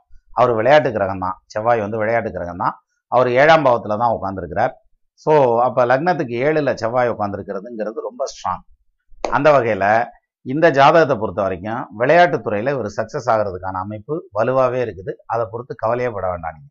சரியா? அப்போ நீங்கள் கேட்டிருந்த கேள்வி என்ன கேட்டிருந்தீங்க அப்படின்னா உங்களுடைய கொஷின் வந்து விளையாடுவதில் தான் நாட்டம் அதிகம். பள்ளியில் கற்பதோடு சரி வீட்டில் புத்தகம் தொடுவது இல்லை. அப்புறம் என்ன விடுங்க? நீங்கள் என்ன யூனிவர்சிட்டி ஃபஸ்ட்டாக எடுத்துட்டீங்க? நம்ம பிள்ளைகனாக்க அப்படித்தானே இருப்பாங்க? கணக்கும் வானவியல் கல்வி சம்பந்தமான புத்தகங்களை படிப்பதில் ஆர்வம் அதிகம். எனக்கு இரண்டு குழந்தை. ரைட் இப்போ இதில் வந்து படிப்பில் இவர் வர முடியுமா அப்படின்னாக்க இவர் படிப்பில் வர்றதுங்கிறது கஷ்டம். அதுக்கு பதிலாக விளையாட்டில் தான் வந்து சேருவார் அப்படின்ற மாதிரி. நீங்கள் சொல்கிற மாதிரியான அஸ்ட்ரோ சம்மந்தமான படிப்புகள் படித்து சயின்ஸ் படித்து அது சம்மந்தமாக ரிசர்ச் பண்ணி அந்த மாதிரிலாம் போவாரா அப்படின்னாக்கா அது மாதிரி போகிறதுக்கான அமைப்பு ரொம்ப குறைவு. ஏன்னா இவருக்கு வந்து செவ்வாய் தசை அதுவும் ஏழில் ஆட்சி பெற்ற செவ்வாய். அவர் ஆக்டிவாக வேலை செய்ய வைக்கும் விளையாட வைக்கும். அப்படி தான் கொண்டு போகும். அது சந்திர தசையிலே ஸ்டார்ட் ஆகிடும் ஏன்னா மூணுக்கு அதிபதி இல்லையா? அவர் பன்னெண்டு உட்காந்துருக்காரு பிடிவாதம் ஜாஸ்தியாக இருக்கும். அவன் சொன்னதையும் செய்யணும். அவன் வேணுங்கிற அவன் கேட்கறதையும் நீங்கள் சமைச்சு கொடுத்தாகணும். இவங்க அப்பனுக்கு நீங்கள் எதை சமைச்சு கொடுத்தாலும் சாப்பிட்டுக்கிறாரு ஆனால் இவனுக்கு சமைச்சு கொடுக்குறது அவன் டேஸ்ட்டுக்கு சமைச்சு கொடுத்தா தான் சாப்பிடுவான் அப்படியாளு ஸோ அந்த வகையில் உங்கள் பையனை பொறுத்த வரைக்கும் அந்த விளையாட்டு சம்மந்தப்பட்ட துறையிலேயே கொண்டுட்டு வாங்க. அது கரெக்டான லைனாக இருக்கும். இவனுடைய படிப்பு அப்படிங்கிறது வந்து ரெண்டாவது ஆப்ஷனாக இருக்கும் அப்படிங்கிற மாதிரியான அமைப்பு தான் இதில் ஸ்ட்ராங்காக சொல்லுது. அப்போ படிப்பை பின்னால தள்ளுங்க. விளையாட்டை தூக்கி முன்னால் போடுங்க. அந்த விளையாட்டே இவனுக்கு ஒரு ஃபியூச்சரை உருவாக்கி கொடுக்கும் அப்படிங்கிறதுல சற்றும் சந்தேகம் இல்லைங்கிறது தான் இதனுடைய நிலை. சரியா? இப்போ அப்படியே அடுத்த கமெண்ட்டுக்கு போலாமா? அடுத்த கமெண்ட் என்ன சொல்லுது? ஹரிப்பிரியா வணக்கம் சார். வக்கீலாக வேண்டும். மிகுந்த ஆவலோடு இருந்தேன். ஆனால் அது கனவிலும் நடக்கவில்லை. இனியாவது அதற்கு சாத்தியம் உள்ளதா? பதினெட்டு எட்டு தொண்ணூறு பதினொன்று நாற்பத்தொன்னு ஏஎம் சென்னை. ஆஹ், அஞ்சு ஏழு ரெண்டாயிரத்தி பத்தொன்பது உங்களுடன் தொலைபேசியில் என் மகனின் ஜாதகம் குறித்து கேட்டறிந்து மகிழ்ந்தேன். உங்களின் இணையில்லா சேவைக்கு என்னுடைய வாழ்த்துக்கள் போதும். ரைட்? அதோட விட்டுருவோம். ஹரிப்பிரியா ராஜேந்திரன். சரி ஆயிரத் அதாவது வருஷப்படி நான் எடுத்துக்கிட்டே வரேன் இவங்க பேசியிருக்காங்க என்கிட்டங்கிறதுக்காக நான் முன்னால் எடுக்கலை. அதை நல்லா ஞாபகம் வச்சுக்கோங்க. சரி அப்போ இப்போ இதை எடுத்துக்கிருவோம். தொண்ணூறு ஆகஸ்ட் பதினெட்டு.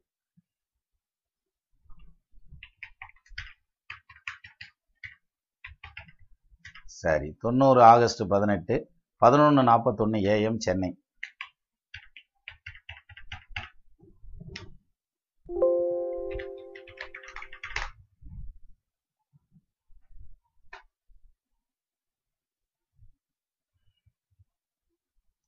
ரைட் இப்போ உங்களுடைய கேள்வி என்ன கேள்வி? வக்கீலாக வேண்டும் என்று மிகுந்த ஆவலோடு இருந்தேன். கனவிலும் அது நடக்கவில்லை அப்படின்னு நீங்களே முடிச்சிட்டீங்க. மறுபடியும் சாத்தியம் இருக்கா அப்படின்னு சொல்லி ஒரு கேள்வி. இல்லை? சரி பார்ப்போம் என்ன சொல்லுதுன்னு உங்க ஜாதகம். அதாவது இப்போ நடந்துட்டு இருக்கிறது புதன் தசையில் ராகு புத்தி நடந்துட்டு புதன் வந்து படிப்பை கொடுக்கக்கூடிய வித்யாகாரகன் அவர் வந்து கரெக்டாக பதினொன்றாம் பாவத்தில் ஆட்சி பெற்றவனுடைய உட்காந்துருக்கார் இங்கே புதன் வக்ரம் ஆகலை. இன்னும் படிக்கிறதுக்கான யோகம் இருக்கு. சரி. இப்போ புதன் தசையில ராகு புத்தி நடந்துட்டு இருக்குது ராகு லக்னத்துக்கு நாலாம் பாவத்துல நிற்கிறார் அவர் சந்திரனுடைய சாரம். இப்போ படிக்கணுங்கிற ஆர்வம் மட்டும்தான் இருக்குமே தவிர வேலையெல்லாம் ஒன்றும் செய்ய மாட்டீங்க. அதில் வந்து சுடு சோம்பேறி அப்படிம்பாங்கல்ல அது மாதிரியான கண்டிஷனில் தான் இப்போ போயிட்டு இருக்கோம் நான் படிக்கணும் நான் படிப்பேன் நான் படிக்க போறேன் அப்படின்னு சொல்லிக்கிட்டே இருக்கலாமே தவிர வருஷக்கணக்கால சொல்லிட்டு இருக்கீங்க. இதை சொல்லிட்டே இருக்கலாமே தவிர படிச்சு முடிக்கிறதுங்கிறதுக்கான அமைப்பு இப்போதைக்கு இல்லை. அதனால இது எப்போ வந்து இது கரெக்ட் ஆகும் அப்படின்னா புதன் தசை ராகு புத்தி ரெண்டாயிரத்தி இருபத்தி மூணு ஜனவரி வரைக்கும். அப்போ ரெண்டாயிரத்தி இருபத்தி ரெண்டு முடிகிற வரைக்கும் படிப்புங்கிறத விட்டுருங்க.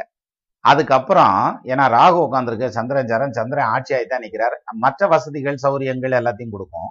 ஆனால் கல்வியை கொடுக்காது. ஏன்னா அவருக்கு வீடு கொடுத்தவன் தனக்கு பன்னெண்டுக்கு போயிடுறாரு. ராகுக்கு வீடு கொடுத்தேன் அதனால கல்வியை கொடுக்கறதுக்கு வாய்ப்பு இல்லை. ஆனால் அதே சமயத்தில் வந்து மற்ற சௌகரியங்களை கொடுக்கும். இந்த ராகு புத்தி முடிஞ்சு அடுத்தது குரு புத்தி வரும். குரு பூச நட்சத்திரம் சனி சாரம் அஞ்சுக்கு அதிபதி சாரம். அப்போ நிச்சயமா அந்த பீரியட்ல படிக்கிறது கையை வச்சிங்கன்னா படிச்சு முடிச்சிருவீங்க. வக்கீல் ஆயிரலாம் ஒன்றும் கவலைப்படாதீங்க. From twenty twenty three January eighteenth onwards நீங்கள் வந்து வக்கீலுக்கு படிக்கிறதுக்கான டைம் ஸ்டார்ட் ஆகுது. ரெடி ஆகிக்கங்க. நம்மளும் வக்கீல் ஆகிடுவான் ஆறு நூறானாலும் சரி வக்கீல் ஆகாமல் விடுறது இல்லைன்ற மாதிரியான அந்த கனவு நிறைவேறிவிடும். கவலை கொள்ளாதீர்கள் அப்படின்னு சொல்லி முடிச்சிடலாம். சரியா? சரி. இப்போ அடுத்த கமெண்ட்டுக்கு போகலாமா எலிசபெத் அம்புரோஸ். ஐயா என் தங்கையின் மகள் பதினேழு ரெண்டு ரெண்டாயிரத்தி ஒன்பது ரெண்டு டு அஞ்சு ஐம்பது பிஎம் ரீடிங் இங்கிலாந்து நேரம் சரியாக ஞாபகம் இல்லை. சில காரணங்களால் ஜாதகமும் கையில் இல்லை. இக்குழந்தை பிறந்த பொழுது இலங்கையில் ஜாதகம் எழுதினோம். அதில் சிம்ம லக்னம் என்று குறிப்பிடப்பட்டிருந்தது. ஆனால் இப்பொழுது இலங்கையில் பயன்படுத்தப்படும் பஞ்சாங்கம் தவறானது என்று இந்திய ஜாதகர்கள் கூறுகிறார்கள். ஐயா இந்த ஜாதகத்தில் மகர வீட்டில் புதன் குரு செவ்வாய் ராகு ஆகிய கிரகங்கள் ஒன்று இரண்டு டிகிரியில் இணைந்துள்ளது. இக்குழந்தை கல்வியில் நூற்றுக்கு தொண்ணூத்தி ஒன்பது மார்க் எடுக்கிறது. ஆனால் மகரத்தில் புதன் ராகுவுடன் செவ்வாயுடன் இணைந்திருப்பது சரியா என்று தெரியவில்லை. ஐயா இக்குழந்தையை எந்த துறையில் படிக்க வைக்கலாம்? தயவு செய்து கூறவும் நன்றி. அதாவது டைம் வந்து க இதா தெரியலைன்னு சொல்லிட்டீங்க. சிம்ம லக்னம் என்று குறிப்பிடப்பட்டிருந்தது. இருந்தது இங்கிலாந்துல பிறந்தது இல்லையா? சரி ட்ரை பண்ணுவோம். என்னதே நடக்குதுன்னு. ரெண்டாயிரத்தி ஒம்பது பிப்ரவரி பதினேழு.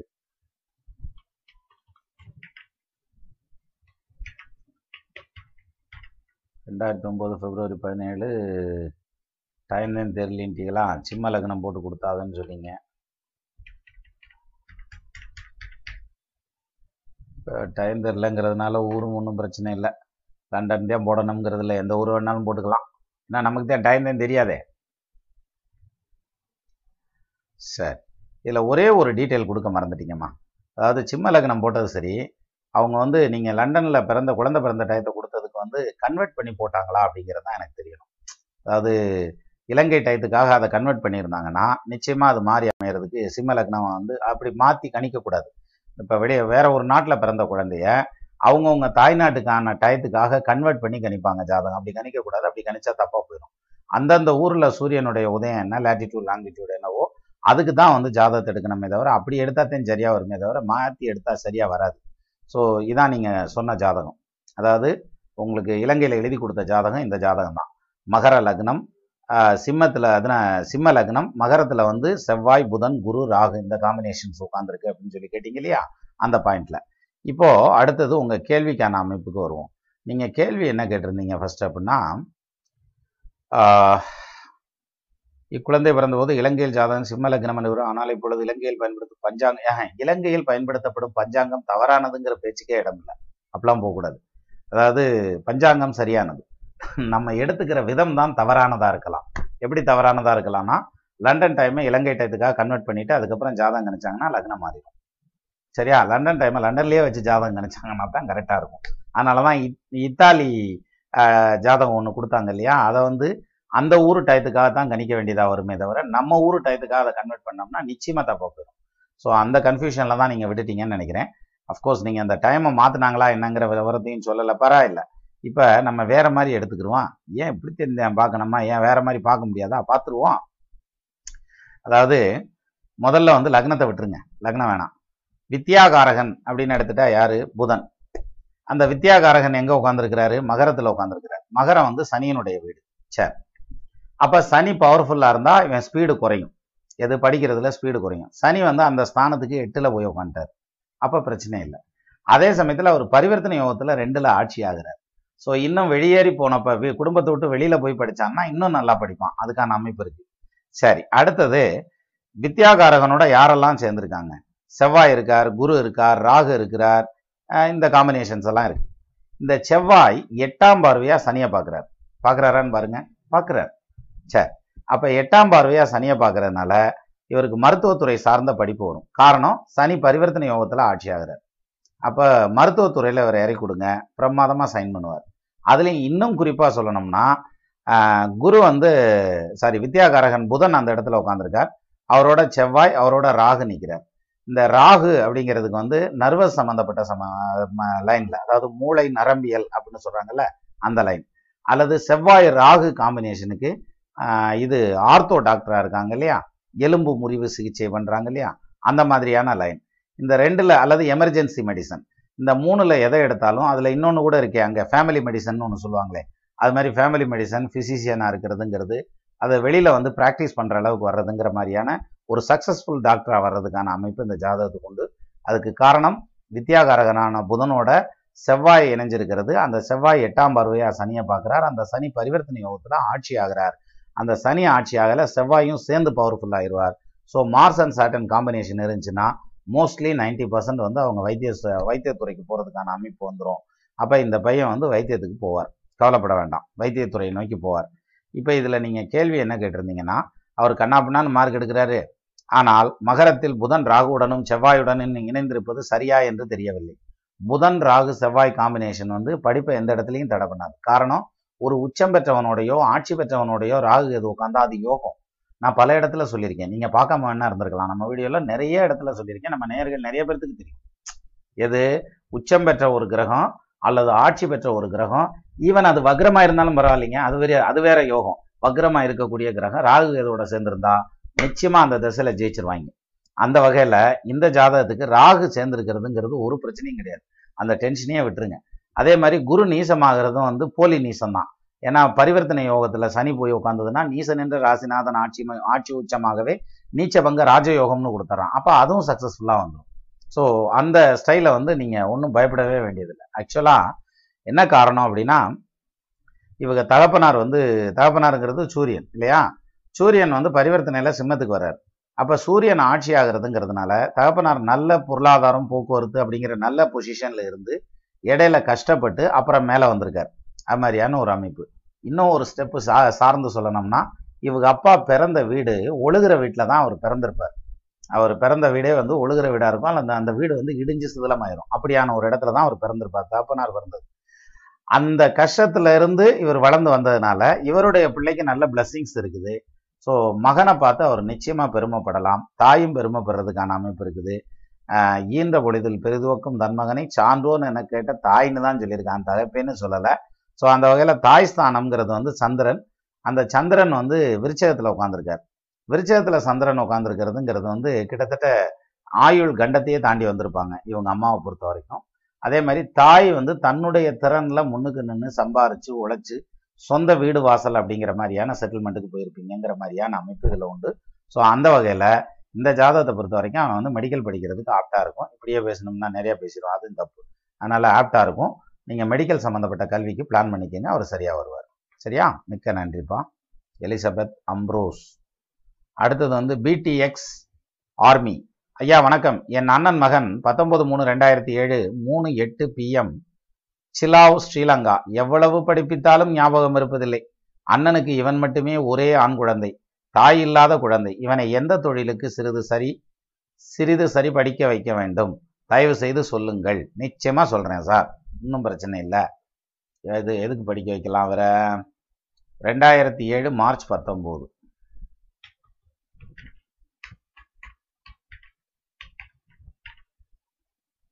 மூணு எட்டு பிஎம்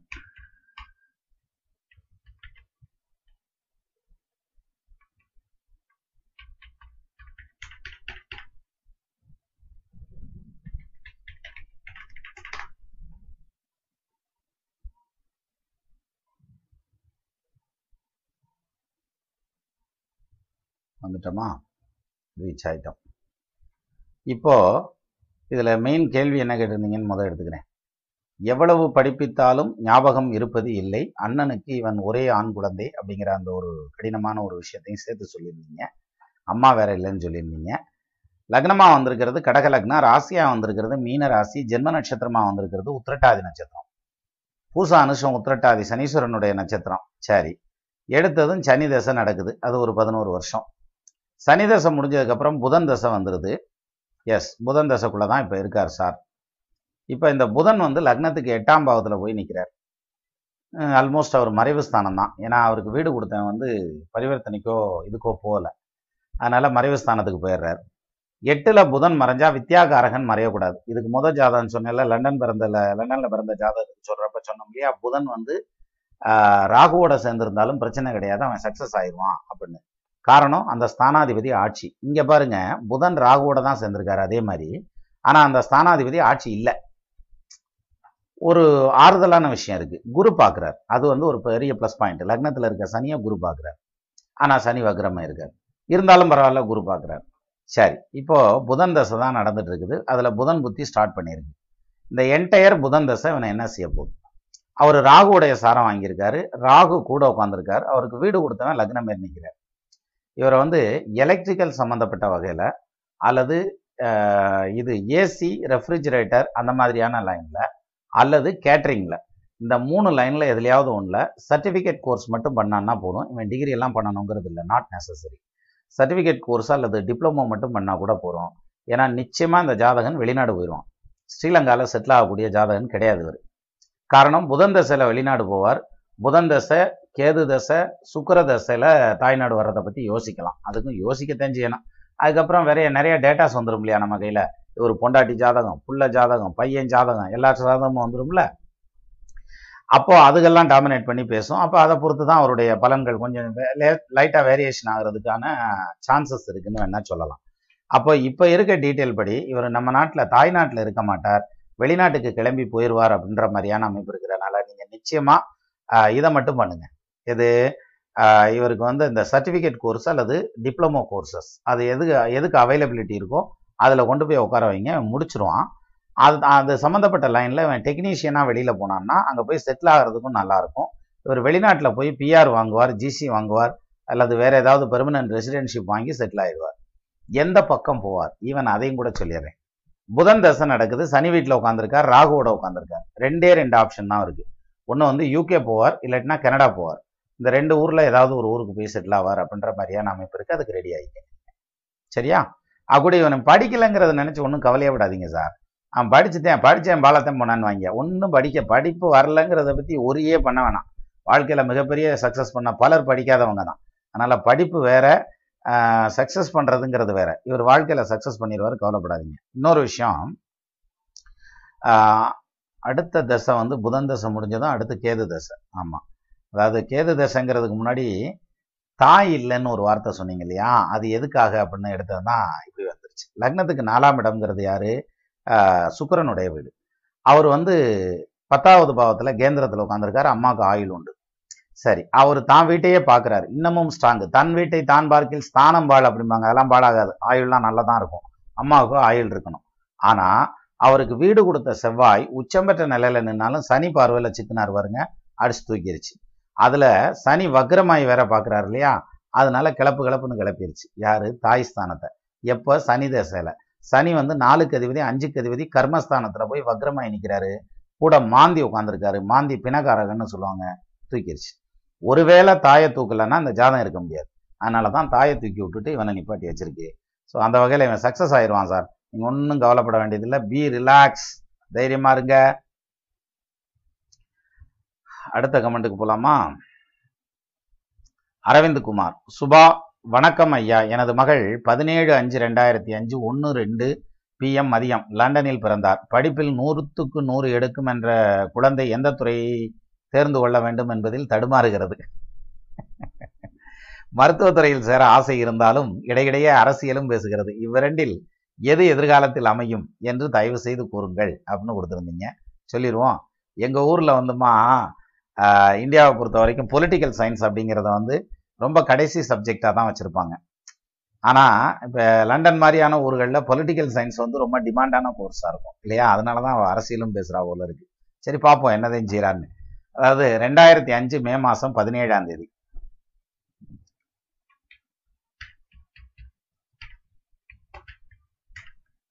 ரெண்டாயிரத்தி அஞ்சு மே மாதம் பதினேழாம் தேதி ஒன்று ரெண்டு பிஎம்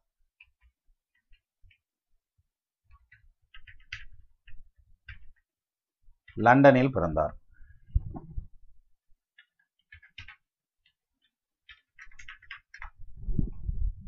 ஆஹா.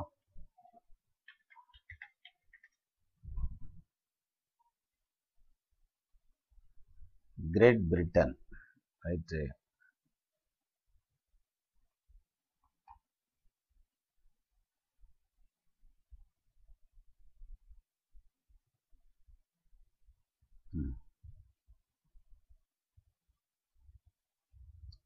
இதில் கொஞ்சம் பட்டிட்டிங்கிறீங்க வாங்கணும் ஏன்னா டேலைட் சேவிங்கில் பிறந்தது இல்லையா? நீங்கள் அதை கணக்கில் எடுத்துட்டீங்களா என்னன்னு தெரியல. ஆஹா எடுத்துருக்கிறதுக்கு வாய்ப்பு இல்லை. நீங்கள் வந்து வாட்ச் டயத்தை தான் சொல்கிறீங்கன்னு நினைக்கிறேன். நான் அந்த கண்டிஷனில் தான் இதை எடுத்துக்கிறேன். சரி. இப்போ கேள்விக்கு போவோம். அதுக்கு முன்னாடி உங்கள் ஜாதகத்தை எடுத்துக்கிடுவோம். கேள்வி என்ன சொல்லுதுன்னா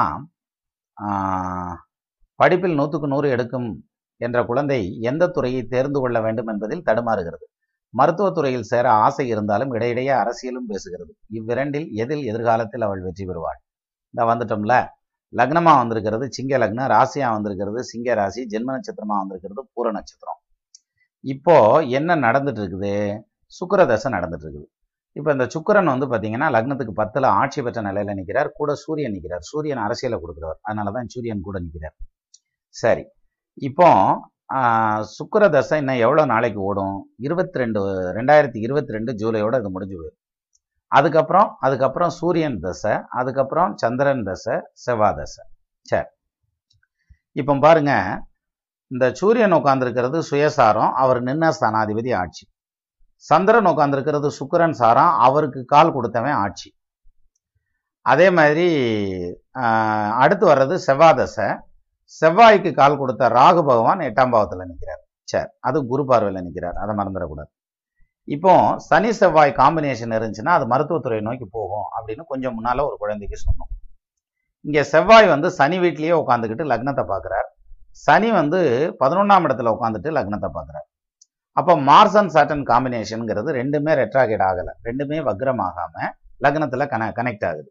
அப்போது நிச்சயமாக இந்த ஜாதகி மருத்துவத்துறையை நோக்கி தான் போவா அப்படின்ற மாதிரியான அமைப்பு இருக்குது சரி அரசியல் துறை சரியா வராதா அப்படின்னா அரசியல் ஈடுபாடு இந்த பொண்ணுக்கு இருக்கும். ஆனால் அது வந்து எப்போ சக்ஸஸ் ஆகும்னா செவ்வாய் தசை நடக்கணும். அப்போ டுவெண்ட்டி தேர்ட்டி எயிட்டுக்கு அப்புறம் வரையில தான் அரசியல் துறையை பொறுத்த வரைக்கும் யோசிக்க முடியும். சப்போஸ் இப்போ செவ்வாய் தசை நடந்துட்டு இருந்ததுன்னா லா ஃபீல்டு சூஸ் பண்ணலாம். அது நல்லா இருக்கும். சுக்கரன் வந்து ஆட்சி பெற்ற நிலையில் நிற்கிறதுங்கிறது ஒரு பெரிய ப்ளஸ் பாயிண்ட் இந்த சுக்கர தசையோ அல்லது சூரிய தசையோ ஒரு மெச்சூர்டு ஸ்டேஜ் ஸ்டேஜில் வருதுன்னு வைங்க. ஒரு நாற்பது வயசில் வருதுன்னு வைங்களேன். எலெக்ஷனில் போட்டி போட்டு ஜெயிச்சிருவான். இங்கே என்ன ஆயிரும்னா பதினேழு ப்ளஸ் ஆறு இருபத்தி மூணு வயசில் முடிஞ்சிடும் சுக்கரனும் சூரியனும் முடிஞ்சிடும் அப்போ பதவிங்கிறது வராது. ஆனால் அரசியல் செல்வாக்கு பின்புலம் அந்த இன்ஃப்ளூயன்ஸ் எல்லாமே இருக்கும். மற்றபடி இவளுடைய தொழில் அப்படின்னு எடுத்துக்கிட்டால் சர்வீஸ் தான் தொழில். அதுலேயும் குறிப்பாக மருத்துவத்துறை மெடிக்கல் சர்வீஸ் தான் அப்படிங்கிற மாதிரியான அமைப்பு இருக்குது இதில் தடுமாறுறதுக்கு ஒன்றும் இல்லை. அந்த பிள்ளை தடுமாறலாம். அவன் சின்ன வயசுலையா? அதனால அவ தடுமாறலாம். நீங்கள் தடுமாறாதீங்க. தைரியமாக இருங்க. சரியா? அரசியல் இந்த ஜாதகிக்கு கரெக்டான ஆப்டான லைன் கிடையாதுங்கிறத மனசில் வச்சுக்கோங்க. சம்யூ ஜி இருங்க என்ன சொல்லியிருக்கீங்க? Udumalaipettai. Will my daughter travel overseas for her studies or not sir சிம்பிளான question two thousand four August twenty four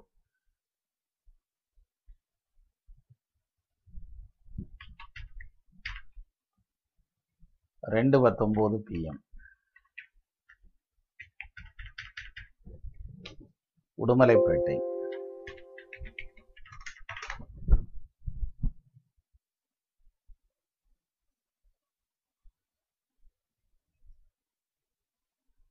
பாப்போம்மா என்ன சொல்லுதுன்னு?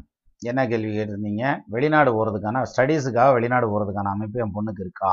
அவ்வளோதான் கேள்வி. சிம்பிளான கேள்வி. ரொம்ப போட்டு குழப்பிக்காத என்ன மாதிரி?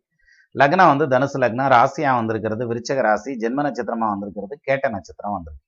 சரி.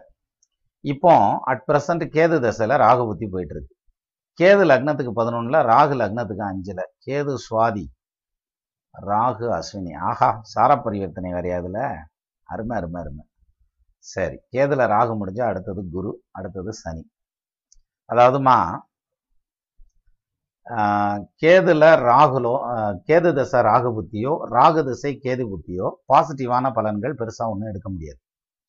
இதுல சார பரிவர்த்தனை ஆயிருக்கிறத நம்ம கணக்குல எடுத்துக்கிட்டு பேசினாலும் அடுத்து வர்றது வந்து கேது தசை குரு புத்தி வருது. அது ரொம்ப டிஸ்டன்ஸ் கிடையாது. இப்ப இருந்து ஒரு வருஷம். தான் ஒரு வருஷத்துக்குள்ள படிச்சு முடிக்கிற மாதிரியான படிப்புல போய் ஜாயின் பண்றதுங்கிறதுக்கு வாய்ப்பு இல்லை. குறைஞ்சபட்சம் ரெண்டு வருஷம் வரும். ரெண்டாவது இப்போ போக முடியாது. கோவிட் நைன்டீன்னால எல்லாமே உட்காத்தி வச்சுட்டாங்க. இதெல்லாம் ஒரு நார்மலைஸ் ஆகிறதுக்கே சனிப்பயிற்சி வரணும் டிசம்பர் வரணும். அதுக்கப்புறம் போய் படித்து அது அஞ்சு மாதம்தான் இருக்கும் அந்த கேப் இது எதுக்கு சொல்ல வரேன்னா அடுத்து வர்ற புத்தி இருக்கே. கேது தசையில குரு புத்தி இருக்கு பார்த்தீங்களா குரு புத்தியில உங்க பொண்ணு வெளிநாடு போக முடியாது.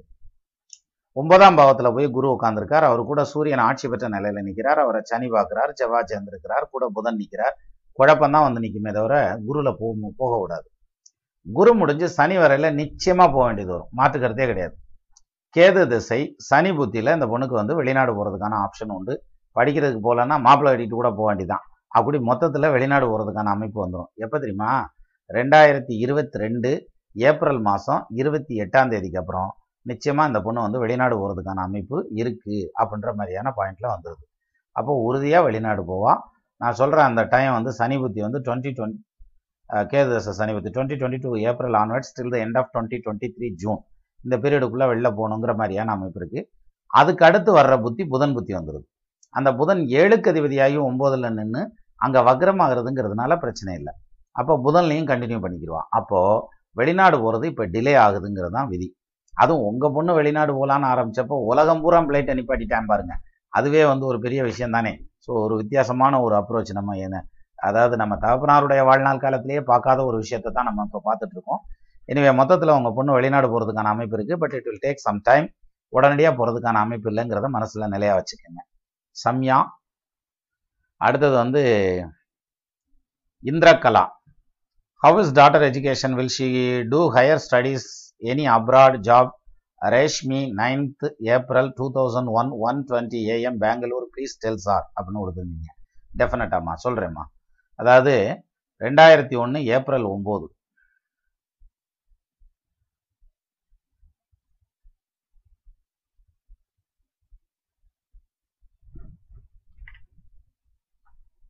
ஒன்று இருபது ஏஎம் பெங்களூர்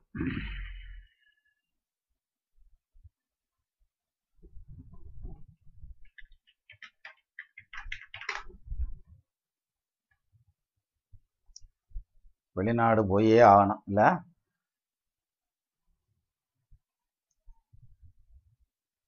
நம்மலாம் படித்த காலத்தில் கூட இத்தனை வெளிநாடெல்லாம் இல்லை. சரி பார்த்துருவோம் அதாவது லக்னமாக வந்திருக்கிறது மகர லக்னம் ராசி வந்து துலா ராசி ஜென்ம நட்சத்திரமாக வந்திருக்கிறது சித்திர நட்சத்திரம். இப்போ வந்து குரு தசை குரு புத்தி ஸ்டார்ட் பண்ணியிருக்கு. குரு லக்னத்துக்கு அஞ்சாம் பாவத்தில் நிற்கிறார் அவருக்கு வீடு கொடுத்தவன் உச்சமாக நிற்கிறார் பரிவர்த்தனை யோகம் வேறு இருக்குது குரு ரோகிணி நட்சத்திரம் சந்திரன் சாரம் வாங்கி நிற்கிறார் சனி கிருத்தியா நட்சத்திரம் சூரியன் சாரம். ரைட்டு புரிஞ்சிருச்சு. அதாவது குரு தசை குரு புத்தி இப்போ போயிட்டுருக்கு. இந்த கோவிட் முடியறதாம்மா. இது முடிஞ்ச உடனே கிளம்பிடுவான் வண்டி பிறப்பிடும் சரியா? நிச்சயமா உங்க பொண்ணு வெளிநாடு போறா அப்படிங்கிறத மனசுல கெட்டியா வச்சுக்கோங்க. How is daughter education will she do higher studies any abroad job higher ஸ்டடீஸுக்கே abroad போவான் அவள் அப்ராட் போனானாலே அப்புறம் ஜாப் அது வாட்டுக்கு அமைஞ்சிரும். ஜாப்பை பொறுத்து ஒன்றும் பயப்பட வேண்டியதில்லை. So very definitely she will be settle down in the overseas countries both studies and job அதனால உங்களுக்கு அந்த டென்ஷனே வேண்டாம். நிச்சயமாக உங்கள் பொண்ணு சக்ஸஸ் பண்ணிடுவாம்மா. கவலைப்படாதீங்க இந்திரகலா. அதே மாதிரி சுமதி. என் மகள் சுஸ்மிதாவிற்கு என்ஐஐடி ஐஐடி என்ஐடியில் கம்ப்யூட்டர் சயின்ஸ் கிடைக்குமா? மேல் படிப்பிற்கு ஃபாரின் செல்வாரா? தயவு செய்து தெரிவிக்கவும் birth date sixteenth of November two thousand three eleven fifty AM in Rajapalayam hopefully I expect you to answer my question thank you sir by God's grace I have the chances to get answer for your question இல்லை two thousand three November sixteen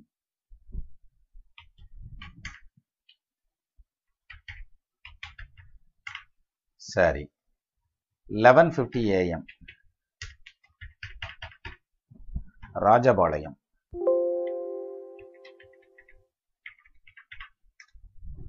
உங்க ஊர்ல தான் புரோட்டாவுக்கு குருமா கொடுக்கும். என்ன? வெங்காயம் கொடுக்க மாட்டோம் அப்படின்னு எழுதி வச்சிருப்பாங்க. ஹோட்டல்ல சரி. இப்போ வந்து நம்ம ஜாதகத்தை எடுத்துக்கிறோமா என்னதேன்னு சொல்லுது உங்க ஜாதகம். என்ன எடுக்குது? ஐஐடி என்ஐடி கம்ப்யூட்டர் சயின்ஸ் கிடைக்குமா? மேல் படிப்பிற்கு ஃபாரின் செல்வாரா? ரைட் இதாம்மா உங்கள் ஜாதகம். அதாவது லக்னமாக வந்திருக்கிறது மகர லக்னம் கடகராசி ஆயில்ய நட்சத்திரம். இப்போ நடந்துட்டு இருக்கிறது கேது தசையில் சந்திர புத்தி கேது லக்னத்துக்கு பத்தாம் பாவத்தில் அவருக்கு வீடு கொடுத்தவன் வந்து தனக்கு ரெண்டு லக்னத்துக்கு பதினொன்று விசாகம் குருசாரம் வேற வாங்கியிருக்காரு. ஒரு லக்னத்துக்கு எட்டு. சரி. குரு தசை சாரி கேது தசை சந்திர உத்தி போயிட்டு இருக்கு இப்போ. சந்திர புத்தி எப்போ வரைக்கும் போது அடுத்த மாசத்தோட முடிஞ்சிருது. அடுத்தது கேது செவ்வாய். செவ்வாய் என்ன கண்டிஷன்ல இருக்காரு? ராகு சாரம் வாங்கி நிற்கிறார் என்ஐஐடி கேது தசை சந்திரபுத்தி சந்திரபுத்தி வேலை செய்யாது. செவ்வாய் புத்தியை தான் எடுத்துக்கணும். கிடைக்கும். செவ்வாய் வந்து ரெண்டாம் பாவத்தில் உட்காந்துருக்கார் ராகுனுடைய சாரம் வாங்கி நிற்கிறார் ராகு மேஷத்துல மேஷ ராகு யோகம் தான் காரணம் அவருக்கு வீடு கொடுத்தவனும் அவருடைய பார்வையிலேயே ஸ்ட்ராங்காக உட்காந்துருக்கார் அப்பார்ட் ஃப்ரம் தட் ராகுவையும் செவ்வாயையும் குரு பார்க்குறார். அப்போ ரெண்டு பக்கமும் குரு பார்வை வந்துடுறதுங்கிறதுனால நிச்சயமாக வந்து அந்த பொண்ணுக்கு நல்ல ஒரு இடம் கிடைக்கும். அதுலேயும் குறிப்பாக நீங்கள் கேட்டிருந்தீங்க இல்லையா? ஐஐடி அல்லது என்ஐடியில் கம்ப்யூட்டர் சயின்ஸ் கிடைக்குமா? கிடைக்கும். மேல் படிப்பிற்கு வெளிநாடு செல்வாரா? இவருடைய அடுத்த மேஜர் தசை அப்படின்னு எடுத்துக்கிட்டா என்ன தசைனா சுக்கர தசை தான். அந்த சுக்கிரன் வந்து லெவன்த் ஹவுஸில் உட்காந்துருக்கார் அவர் புதனுடைய சாரம் வாங்கி நிற்கிறார் Budhan lord of sixth house and also conjunction with Venus இந்த லெவன்த் ஹவுஸ் அப்போ என்ன நடக்கும்? ஆறாம் இடத்ததிபதி எந்த விதத்திலேயாவது வந்து பவர்ஃபுல்லாக ரெண்டாம் இடத்தோடையோ பதினொன்றாம் இடத்தோடையோ கனெக்ட் ஆனார்னா தோஸ் பர்சன் வெளியான் இந்த ஃபாரின் கரன்சிஸ் அப்போ உங்கள் பொண்ணு நிச்சயமாக வெளியில் போகிறதுக்கான அமைப்பு படிப்புக்கும் வேலைக்கும் வாழ்க்கைக்கும். ஏன்னா வாழ்க்கையும் அந்த பொண்ணுக்கு வெளியில் தான் அமையும். அது மாதிரியான அமைப்பு இருக்குமா? அதனால் ஒன்றும் கவலைப்பட வேண்டியதில்லை. நீங்கள் செலவு பண்ணுற காசு கரெக்டாக தான் செலவு பண்ணிக்கிறீங்க அந்த பிள்ளை படிச்ச அடித்து இடத்த பிடிச்சிருவா கவலையே பட வேண்டாம். சரியா? ஓகே ஹோப்ஃபுல்லி நானும் பதில் சொல்லிட்டேன் உங்களுக்கு. பிடி Viveka தங்கவேலா? Viveka Thangavel. Good afternoon sir I am P D Viveka fourth of August two thousand two three AM Erode. Sir I try for NEET exam whether I get medical seat for my higher studies good two thousand two August fourth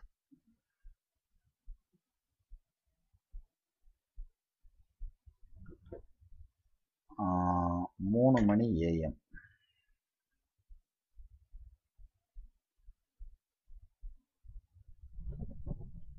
Erode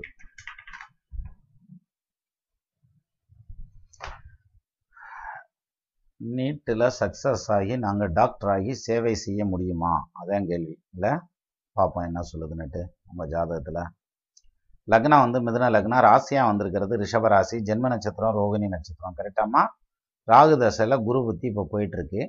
Rahu லக்னத்துக்கு பன்னிரெண்டாம் பாவத்தில்.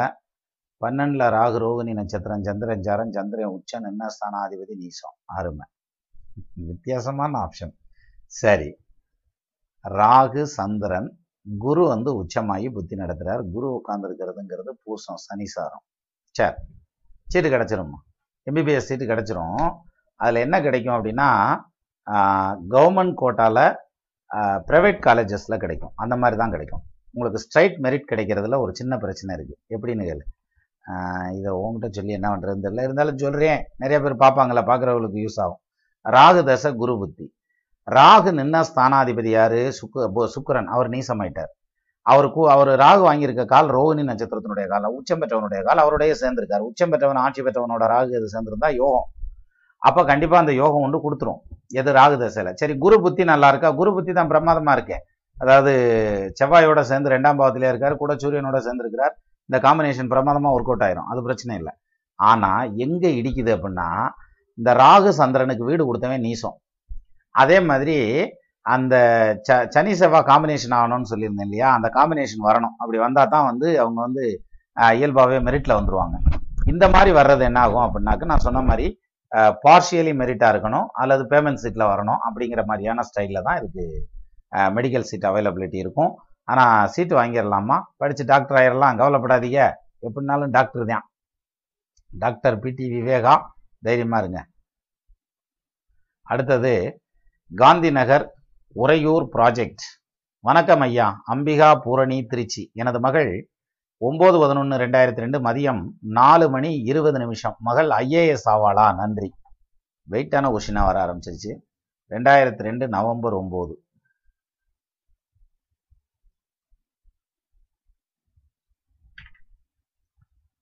நாலு இருபது பகல்.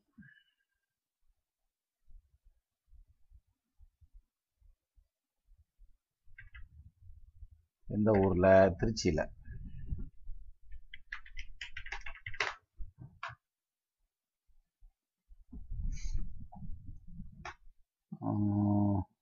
IAS ஆகிறதுக்கு வாய்ப்பு இருக்கா? அதே அவங்க கேள்வி. இல்லை? சரி. முதல்ல அந்த ஜாதகத்தை எடுத்துக்கிறோம் இதான் அந்த ஜாதகம். லக்னமாக வந்திருக்கிறது மீன லக்னம் ராசியாக வந்திருக்கிறது தனுசு ராசி ஜென்ம நட்சத்திரம் வந்து பூராடம். இப்போ நடந்துட்டு இருக்கிறது சந்திர தசை நடந்துட்டு இருக்கு. அடுத்து செவ்வாய் தசை வரப்போகுது. சந்திரன் அஞ்சுக்கு அதிபதி லக்னத்துக்கு பத்தில் நிற்கிறார் அடுத்து செவ்வாய் மூ ரெண்டு ஒன்பதுக்கு அதிபதி அஸ்த நட்சத்திரம் சந்திரன் ஜாரம் வாங்கி நிற்கிறார் செவ்வாய் செவ்வாய் செவ்வாய் ராகு செவ்வாய் குரு.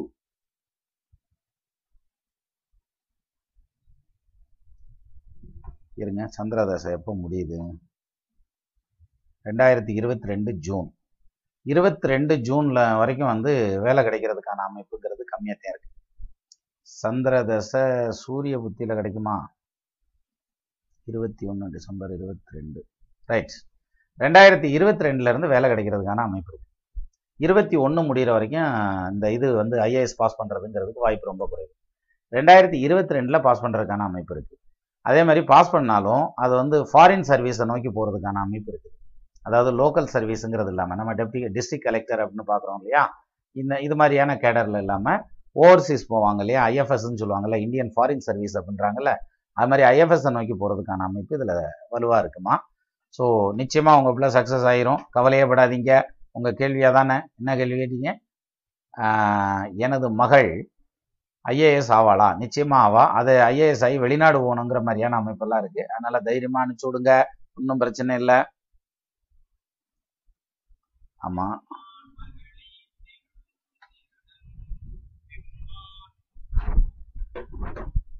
எவ்வளோ நேரம் கொண்டு போயிருக்கோம்? போயிடுச்சு. அதுவும் ஐம்பத்தி மூணு நிமிஷம் போயிடுச்சு. இந்தா வரேன்ப்பா. ம் சரி. ம் சரி. சரிப்பா. அதாவது அடுத்ததுல வந்து உறையூர் ப்ராஜெக்ட் ஓ இவங்களே திருப்பி திருப்பி கேட்டிருக்காங்களா? இப்படி மல்டிபிள் என்ட்ரி கொடுக்க வேண்டியது இல்லையம்மா. ஒன்று கொடுத்தா பத்தாதா? Jayanthi Ramachandran. My daughter name is R Dwaraka date of birth வந்து இருபத்தஞ்சி பத்து தொண்ணூற்றி எட்டு எட்டு பதினெட்டு Coimbatore. She want to PhD after PG sir will she be able to do பார்ப்போம். தொண்ணூற்றி எட்டு அக்டோபர் இருபத்தஞ்சி.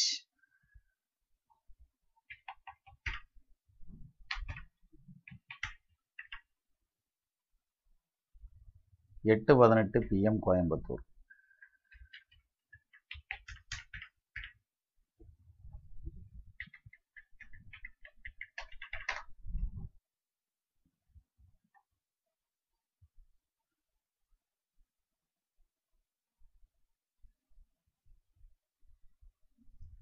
அதாவது பிஹெச்டி படித்து டாக்டர் ஆகணும்னு சொல்லிட்டா பொண்ணு.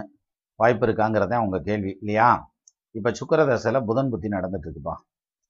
சுக்கரன் வந்து லக்னத்துக்கு ஆறாம் பாவத்தில் புதன் வந்து லக்னத்துக்கு ஆறாம் பாவத்தில். சுக்கரன் சுவாதி புதன் விசாகம் கேது பத்தில். ஆ நிச்சயமாக பிஹெச்டி பண்ணிட முடியும். என்ன காரணம்னு சொல்கிறேன் அதாவது அதெல்லாம் சரியாக வரும் பண்ணுங்க அப்படின்னு சொல்கிறதுங்கிறத விட என்ன காரணத்தினாலன்னு சொல்கிறேன்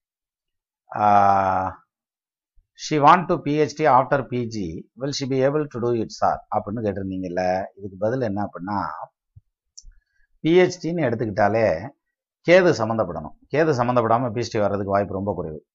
அப்போது இங்கே வந்து பார்த்தீங்கன்னா இப்போ சுக்கர தசையில் புதன் புத்தி நடந்துட்டுருக்கு. அடுத்தது கேது புத்தி வந்துடும் இதுக்கு அடுத்தது சூரியனுடைய தசை வரும். இப்போ இந்த சூரிய தசையில் தான் இது வந்து பிஹெச்டியை நோக்கி போகிறதுக்கான அமைப்பு. அப்போ கேது வந்து லக்னத்துக்கு நாலாம் இடத்தை ஏழாம் பார்வையாக பார்க்குறாரு வித்தை ஸ்தானத்தை. நிச்சயமாக சக்ஸஸ் பண்ணிடுவா பிஹெச்டி வந்துடும் செலவு பண்ணுங்கள் பிஹெச்டிக்கு நீங்கள் செலவு பண்ணாலும் அதுவும் பிரயோஜனமான செலவாக இருக்கும். நிச்சயமாக அது வெட்டி செலவாக இருக்காது. உறுதியாக பிஹெச்டி முடித்து தீசி சப்மிட் பண்ணி வைவா அட்டன் பண்ணி இது இனாகிரேட் ஆயிடுவா அவளை பொறுத்த வரைக்கும் டாக்டர் தான். கவலைப்படாதீங்க. தைரியமாக இருக்கலாம் நீங்கள் சரியா? மிக்க நன்றிம்மா. அப்படியே போமா அடுத்ததில். லக்ஷ்மி பாபு லக்ஷ்மி பாபு. இப்படித்தான் ராமசாமி ராமசாமின்னு ஒருத்தர் இருந்தார் அப்படின்னு சொல்லுவாங்கல்ல எங்க ஊர்ல அப்படின்னு. அது மாதிரி லட்சுமி பாபு லட்சுமி பாபு ரெண்டு வாட்டி போட்டிருக்கீங்க. ஹை சார் வணக்கம். மை கமெண்ட் ரிப்ளை பண்ணுங்க sir please my date of birth sixth of June nineteen ninety six morning six twenty seven AM place Thoothukudi. Thirteen years Rahu திசை வெரி வெரி பேட் பீரியடு இது வந்து எப்படின்னா படிப்பை விட்டுட்டு வேற விஷயம் கேட்குறீங்களே சார் ப்ளீஸ் அடுத்து இன்னொரு இது மாதிரியான இன்னொரு சந்தர்ப்பங்கள்ல நான் உங்களுக்கு பதில் தரேன். ஏதாவது ஒரு கமெண்ட்டுக்கு கமெண்ட்ஸுக்கு ரிப்ளை கொடுக்குறதோ அல்லது எடுத்துக்காட்டு எடுத்து ஏதாவது ஒரு விதத்தில் பதிலில் ரீச் பண்ணுறதுக்கு ட்ரை பண்ணுறேன் சார் இது வந்து படிப்புக்காக மட்டுமே கொண்டுட்டு போகிறோம் ப்ளீஸ் கோச்சுக்கிறாதீங்க தீபிகார் Deepika Deepika R. Hi sir please tell when I have a baby சரிம்மா. சீக்கிரமே பேபி கிடைக்கும். கவலைப்படாதீங்க. பாலகிருஷ்ணன் ஐயா வணக்கம். Thirty first May nineteen eighty eight ten thirty AM Mettur. விருச்சகராசி அனுச நட்சத்திரம் கடகலக்னம். அரசு வேலை எப்பொழுது கிடைக்கும் ஐயா? திருமணம் எப்பொழுது நடக்கும் ஐயா? சுக்கர திசை சுக்கர புத்தி வேலை செய்யலை ஐயா. இது ரைட்டு இது வேலையை பற்றி கேட்டிருக்கீங்க. திருமண வாழ்க்கையை கேட்டிருக்காங்க. Hi sir good evening very happy to hear there is meeting being conducted on Sunday looking forward it to it thank you அப்படின்னு கொடுத்துருந்தாரு. ஜெனிஃபர் கோம்ஸ் கொடுத்துருக்காங்க. அதாவது மேடம் படிக்கிற பிள்ளைகளுக்காக தானே இது பண்ணுறோம் அப்படிங்கிறதுனால தான் சரி அதுக்கு ஒரு மீட் தனியாக வைப்போம். ரெண்டாவது அது எல்லாரும் கேட்டால் போர் அடிக்கும் இல்லையா? அதனால் அவங்களுக்குன்னு தனியாக வந்து மீட்டாக வச்சிட்டோம்னா எல்லாத்தையும் கம்பைன் பண்ணிக்கலாம்ல அப்படிங்கிறதுக்காக அப்படி அரேஞ்ச் பண்ணது. எனவே சந்திப்போம். மீட்டிங்கில் சந்திப்போம். Yashwanth Kumar when my CA final will be completed whether I will become CA or not நான் ஆடிட்டர் ஆவேன்றியா? இல்லை ஆக மாட்டேன்றியா? ரெண்டில் ஏதாவது ஒன்று உறுதியாக சொல்லுங்கயா? நானும் எழுதிக்கிட்டே தான் இருக்கேன். Please tell me please consider my request in video this time at least I have been requesting you from from a long time அப்படின்னு கொடுத்துருந்தீங்க. இப்படியெல்லாம் போட்டு என்னையும் கஷ்டப்படுத்தி நீங்களும் கஷ்டப்படாதீங்க.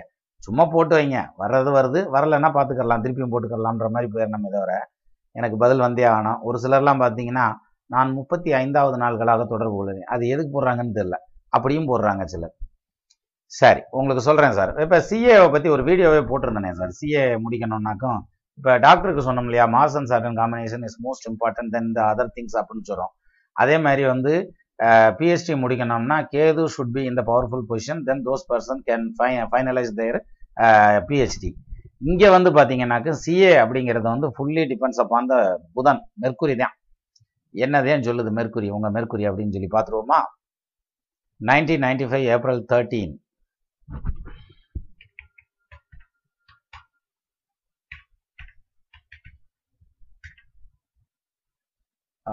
twelve forty five AM Tirupati.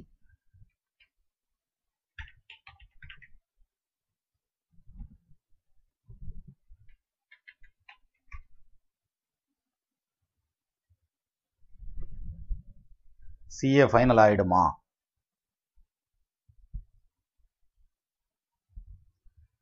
மற்ற டிகிரியை விட மற்ற படிப்புகளை விட சிஏ ஒரு டைப்பான கோர்ஸ் இல்லை? பார்ப்போம் சார் இது உங்கள் ஜாதகம் சார் அதாவது லக்னமாக வந்திருக்கிறது தனுசு லக்னம் ராசியாக வந்திருக்கிறதுங்கிறது வந்து சிம்ம ராசி ஜென்ம நட்சத்திரமாக வந்திருக்கிறது பூர நட்சத்திரம் வந்திருக்குது. இப்போ நடந்துட்டு இருக்கிறது செவ்வாய் தசையில் புதன் புத்தி நடக்குது. செவ்வாய் லக்னத்துக்கு ஏழு ஒன்று எட்டாம் பாவத்தில் நீசமாய் நிற்கிறார் புதன் உட்காந்துருக்கிறது நாலாம் பாவத்தில் நீசமாய் நிற்கிறார் நம்ம படித்து எழுதுனா தானே அல்லது போய் எழுதுனா தானே வாஸ் பண்ணுறதுக்கு போய் அட்டன் பண்ணிட்டு அட்டன் பண்ணிட்டு வர்றீங்கன்னு நினைக்கிறேன். சரி. Whether I have the chances to pass the CA examination அதான் உங்கள் கொஷின் இல்லை இருங்க வரேன்.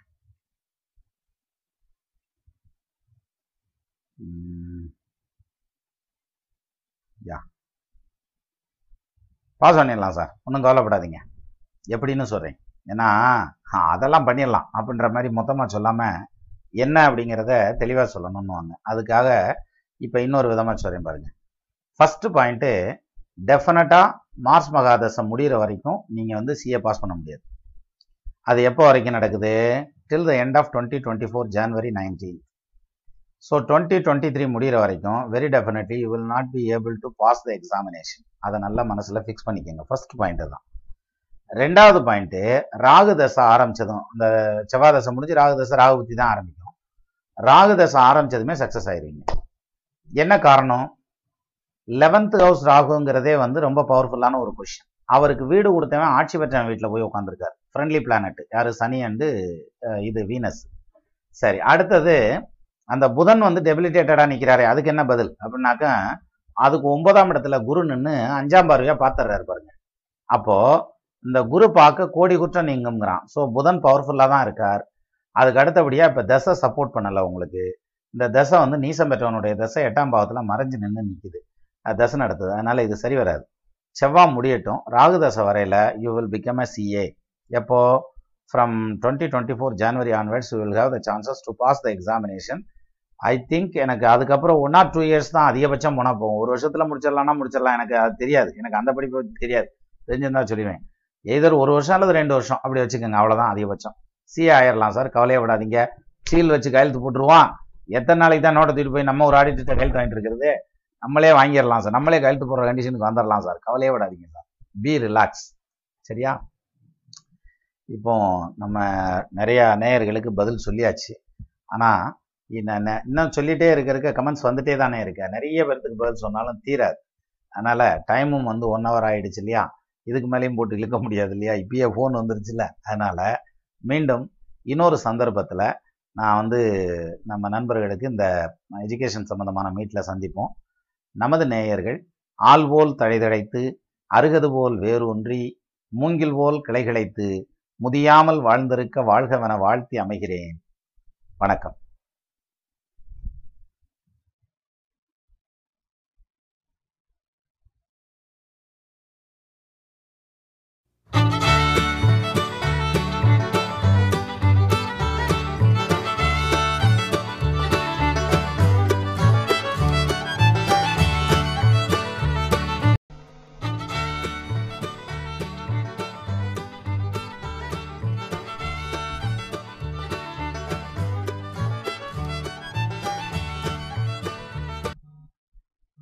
ஐந்து கரத்தனை ஆனை முகத்தினை இந்தின் இளம்பிறை போலும் ஈற்றனை நந்தி மகந்தனை ஞான கொழுந்தினை புந்தியில் வைத்தடி போற்றுகின்றேன்.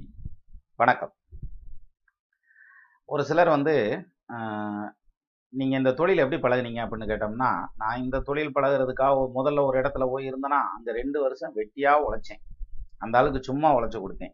அவன் சம்பளம் கொடுப்பேன் அதை கொடுப்பேன்னு பார்த்து கடைசியில் ஒன்றுமே கொடுக்கல தொழிலும் கற்றுக் கொடுக்கல. அதுக்கப்புறம் நான் இன்னொரு இடத்துல போய் கஷ்டப்பட்டு பழகினேன் அப்படின்லாம் சொல்லுவாங்க. அந்த ரெண்டு வருஷம் நான் வேஸ்ட் பண்ணிட்டேன் அப்படிம்பாங்க.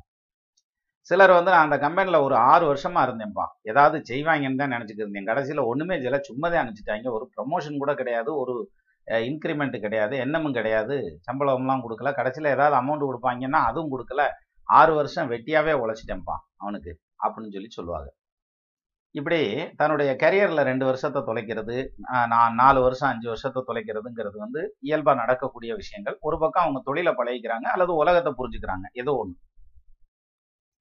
ஆனா ஒரு சிலர் வந்து பாத்தீங்கன்னா தன்னுடைய வாழ்க்கையில பத்து வருஷத்தை தொலைச்சிருவாங்க இருபது வருஷத்தை தொலைச்சிருவாங்க. இது மிகப்பெரிய ஒரு இழப்பா இருக்கும். ஏன்னா நீங்க நகநட்டை தொலைச்சிட்டா சம்பாரிச்சிடலாம் காசோனத்தை தொலைச்சிட்டா சம்பாரிச்சிடலாம் காலத்தை தொலைச்சிட்டா சம்பாதிக்கவே முடியாது. அவ்வளவுதான் முடிஞ்சது முடிஞ்சது தான் போனது போனது தான் திருப்பி ஒரு வாட்டி பிறக்கவா முடியும்? முடியாது. அப்போ இந்த காலம் போறது அப்படிங்கிறது வந்து என்ன மாதிரி அது வந்து அதுக்கான கிரக நிலை எந்த மாதிரி இருக்கும்? அப்படிங்கிறதையும் பார்க்கலாம் இந்த வீடியோல. இது இல்லாம குரு தசை யோக தசை அப்படின்னு சொல்லி சொல்றோம். இல்லையா? குரு வந்து கேந்திர திரிகோணங்கள்ல இருந்துச்சுன்னா ரொம்ப பிரமாதமான யோகம்ப்பா அப்படின்லாம் சொல்றோம். அப்ப அந்த குரு கேந்திரத்திலேயோ திரிகோணத்திலேயோ உட்காந்து திசையே நடத்துச்சுன்னா எவ்வளவு பெரிய யோகம் வரணும்? தனகாரகன் இல்லையா அப்போ பொருளாதாரத்தை நிறைய அள்ளி கொடுக்கணும் இல்லையா? நகநட்டை கொடுக்குறவர் இல்லையா? ஏன்னா தங்கத்துக்கே குருதானாதிபதி. அப்ப எவ்வளவு அள்ளி கொடுக்கணும்? அப்ப அந்த குரு தசை வந்து நெகட்டிவா ரியாக்ட் பண்ணுமா? அதாவது எதிர்மறையா வேலை செய்யுமா? அப்படிங்கிறதையும் பார்க்கலாம் நம்ம.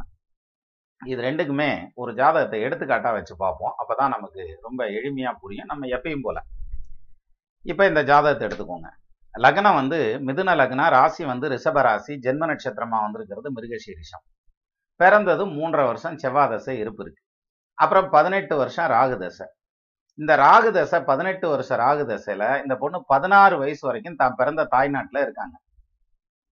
பதினேழாவது வயசுல தாய்நாட்டை விட்டு வேற ஊருக்கு கிளம்பி வந்துடுறாங்க வேற நாட்டுக்கு கிளம்பி வந்துடுறாங்க அதுவும் டூரிஸ்டர் விசால வந்து ஓவர் ஸ்டே ஆயிடுறாங்க ஓவர் ஸ்டே ஆகி அங்கேயே இருந்துக்கிறாங்க. அங்கேயே வேலை பார்க்குறாங்க தொழில் பண்றாங்க அப்படி இப்படின்னு வந்து ஏதோ பண்ணிட்டு அங்கேயே இருக்காங்க.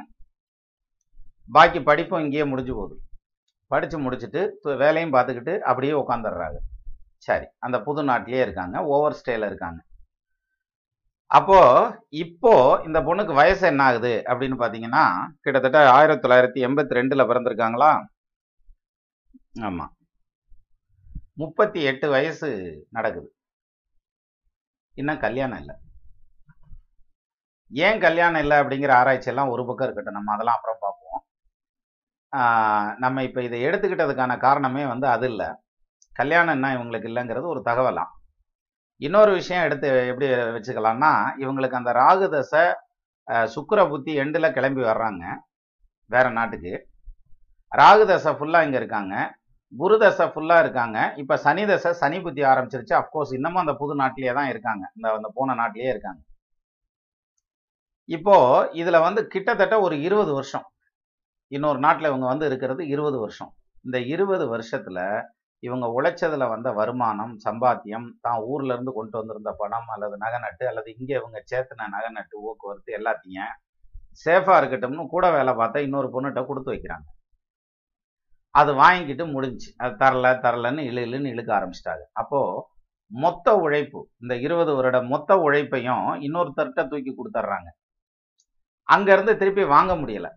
பிரச்சனை ஆயிக்குது நான் வந்து என்னால இல்லை இப்ப முடியல இப்ப தர முடியாது வைக்க முடியாதுங்கிற மாதிரி இழுத்துக்கிட்டு இருக்காங்க. ஏதோ சொல்றாங்கன்னு வச்சுக்குவோம். அப்ப இருபது வருட உழைப்பையும் மொத்தத்தையும் சேவிங்ஸ் எல்லாத்தையும் தூக்கி இன்னொருத்தட்ட கொடுத்துட்டு அந்த ஏமாற்றம் அடையிறதுங்கிறது எவ்வளவு பெரிய வழியா இருக்கும்? அப்பேற்பட்ட வழியை இந்த பொண்ணு அனுபவிக்குது. இது பொம்பளை பிள்ளைஜாலம் சரி அப்ப தாய்நாட்டுக்கு திரும்பி போயிடலாமா அப்படின்னா போக முடியல.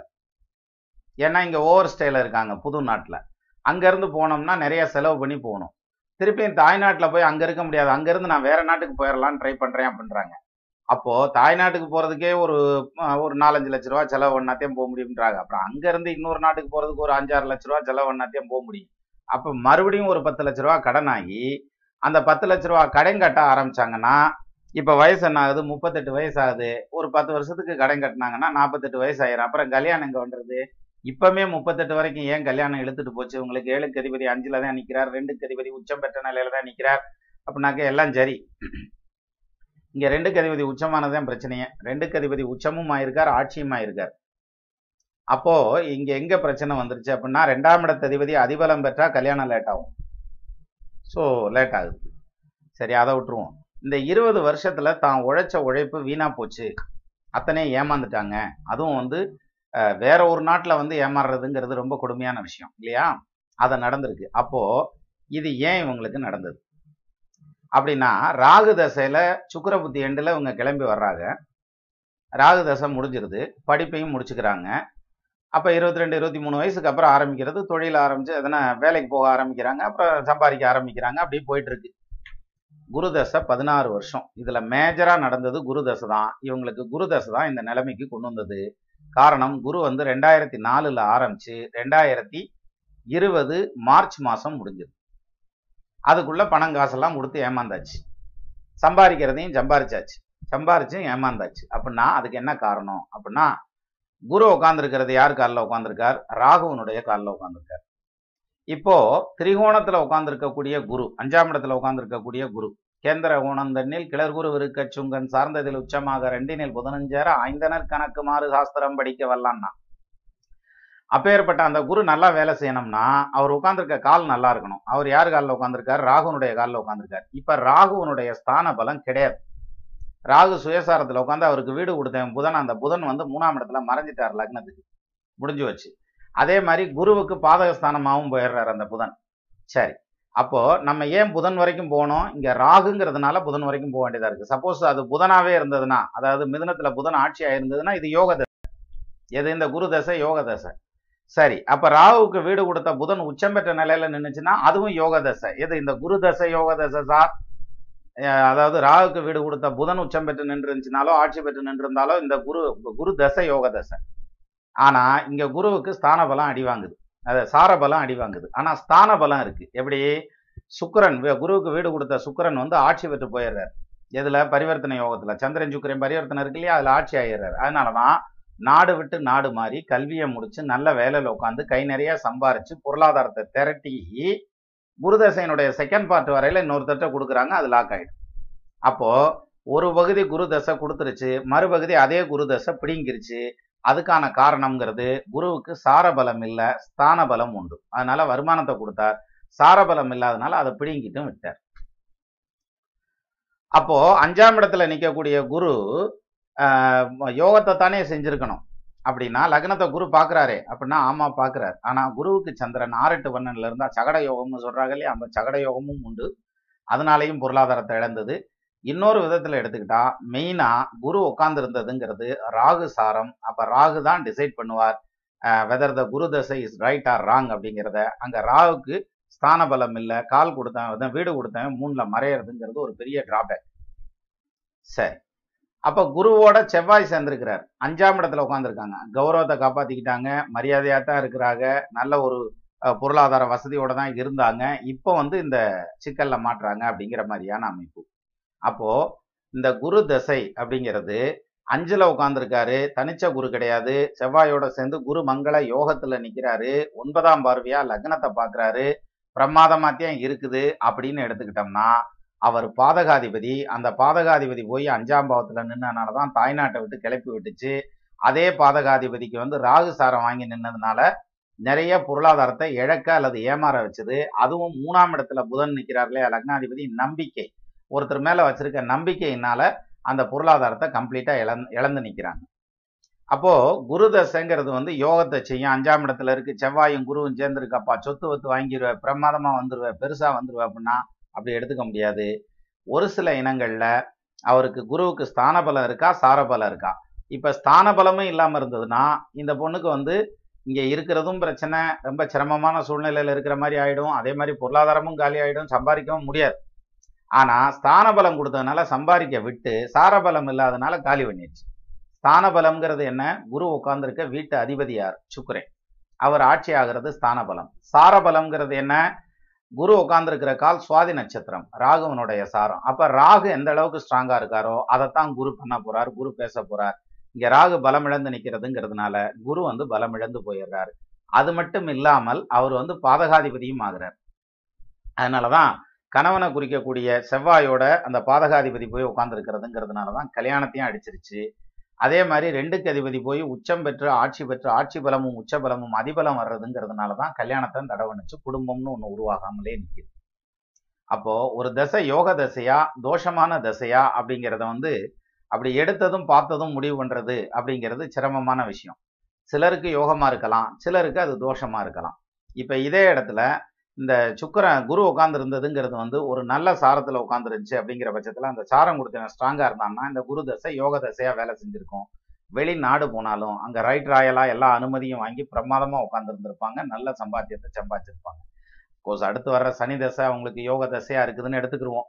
ஏன்னா யோக தசை தான் சனியை பொறுத்த வரைக்கும். காரணம் என்னன்னா சனி பகவான் உட்காந்துருக்கிறது பாருங்கள் ஒன்பது கதிபதி எட்டு கதிபதி நாலாம் பாவத்துல நிக்கிறார். இருக்கிற இடத்த விட்டு இடம் மாறுவார். அப்ப நாடு மாறுறதுக்கான அமைப்பு பாக்கியாதிபதிங்கிறதுனால வருமானம் சம்பாத்தியத்தை கொடுக்குறாருன்னு வைங்க. அதெல்லாம் அப்புறம் முத குரு தசை ஏன் இப்படி நடந்தது அப்படிங்கிறது குரு ஏமாத்துறதுக்கான வாய்ப்பும் உண்டு அப்படிங்கிறது இதுல நம்ம நேயர்கள் தெரிஞ்சுக்கணும் அப்படிங்கிறதுக்காக தான் இதை காமிக்க வேண்டியதா இருக்குது நமது நேயர்கள் ஆள் போல் தழைதழைத்து அருகது போல் வேரூன்றி மூங்கில் போல் கிளைகிழைத்து முதியாமல் வாழ்ந்திருக்க வாழ்கவென வாழ்த்தி அமைகிறேன்.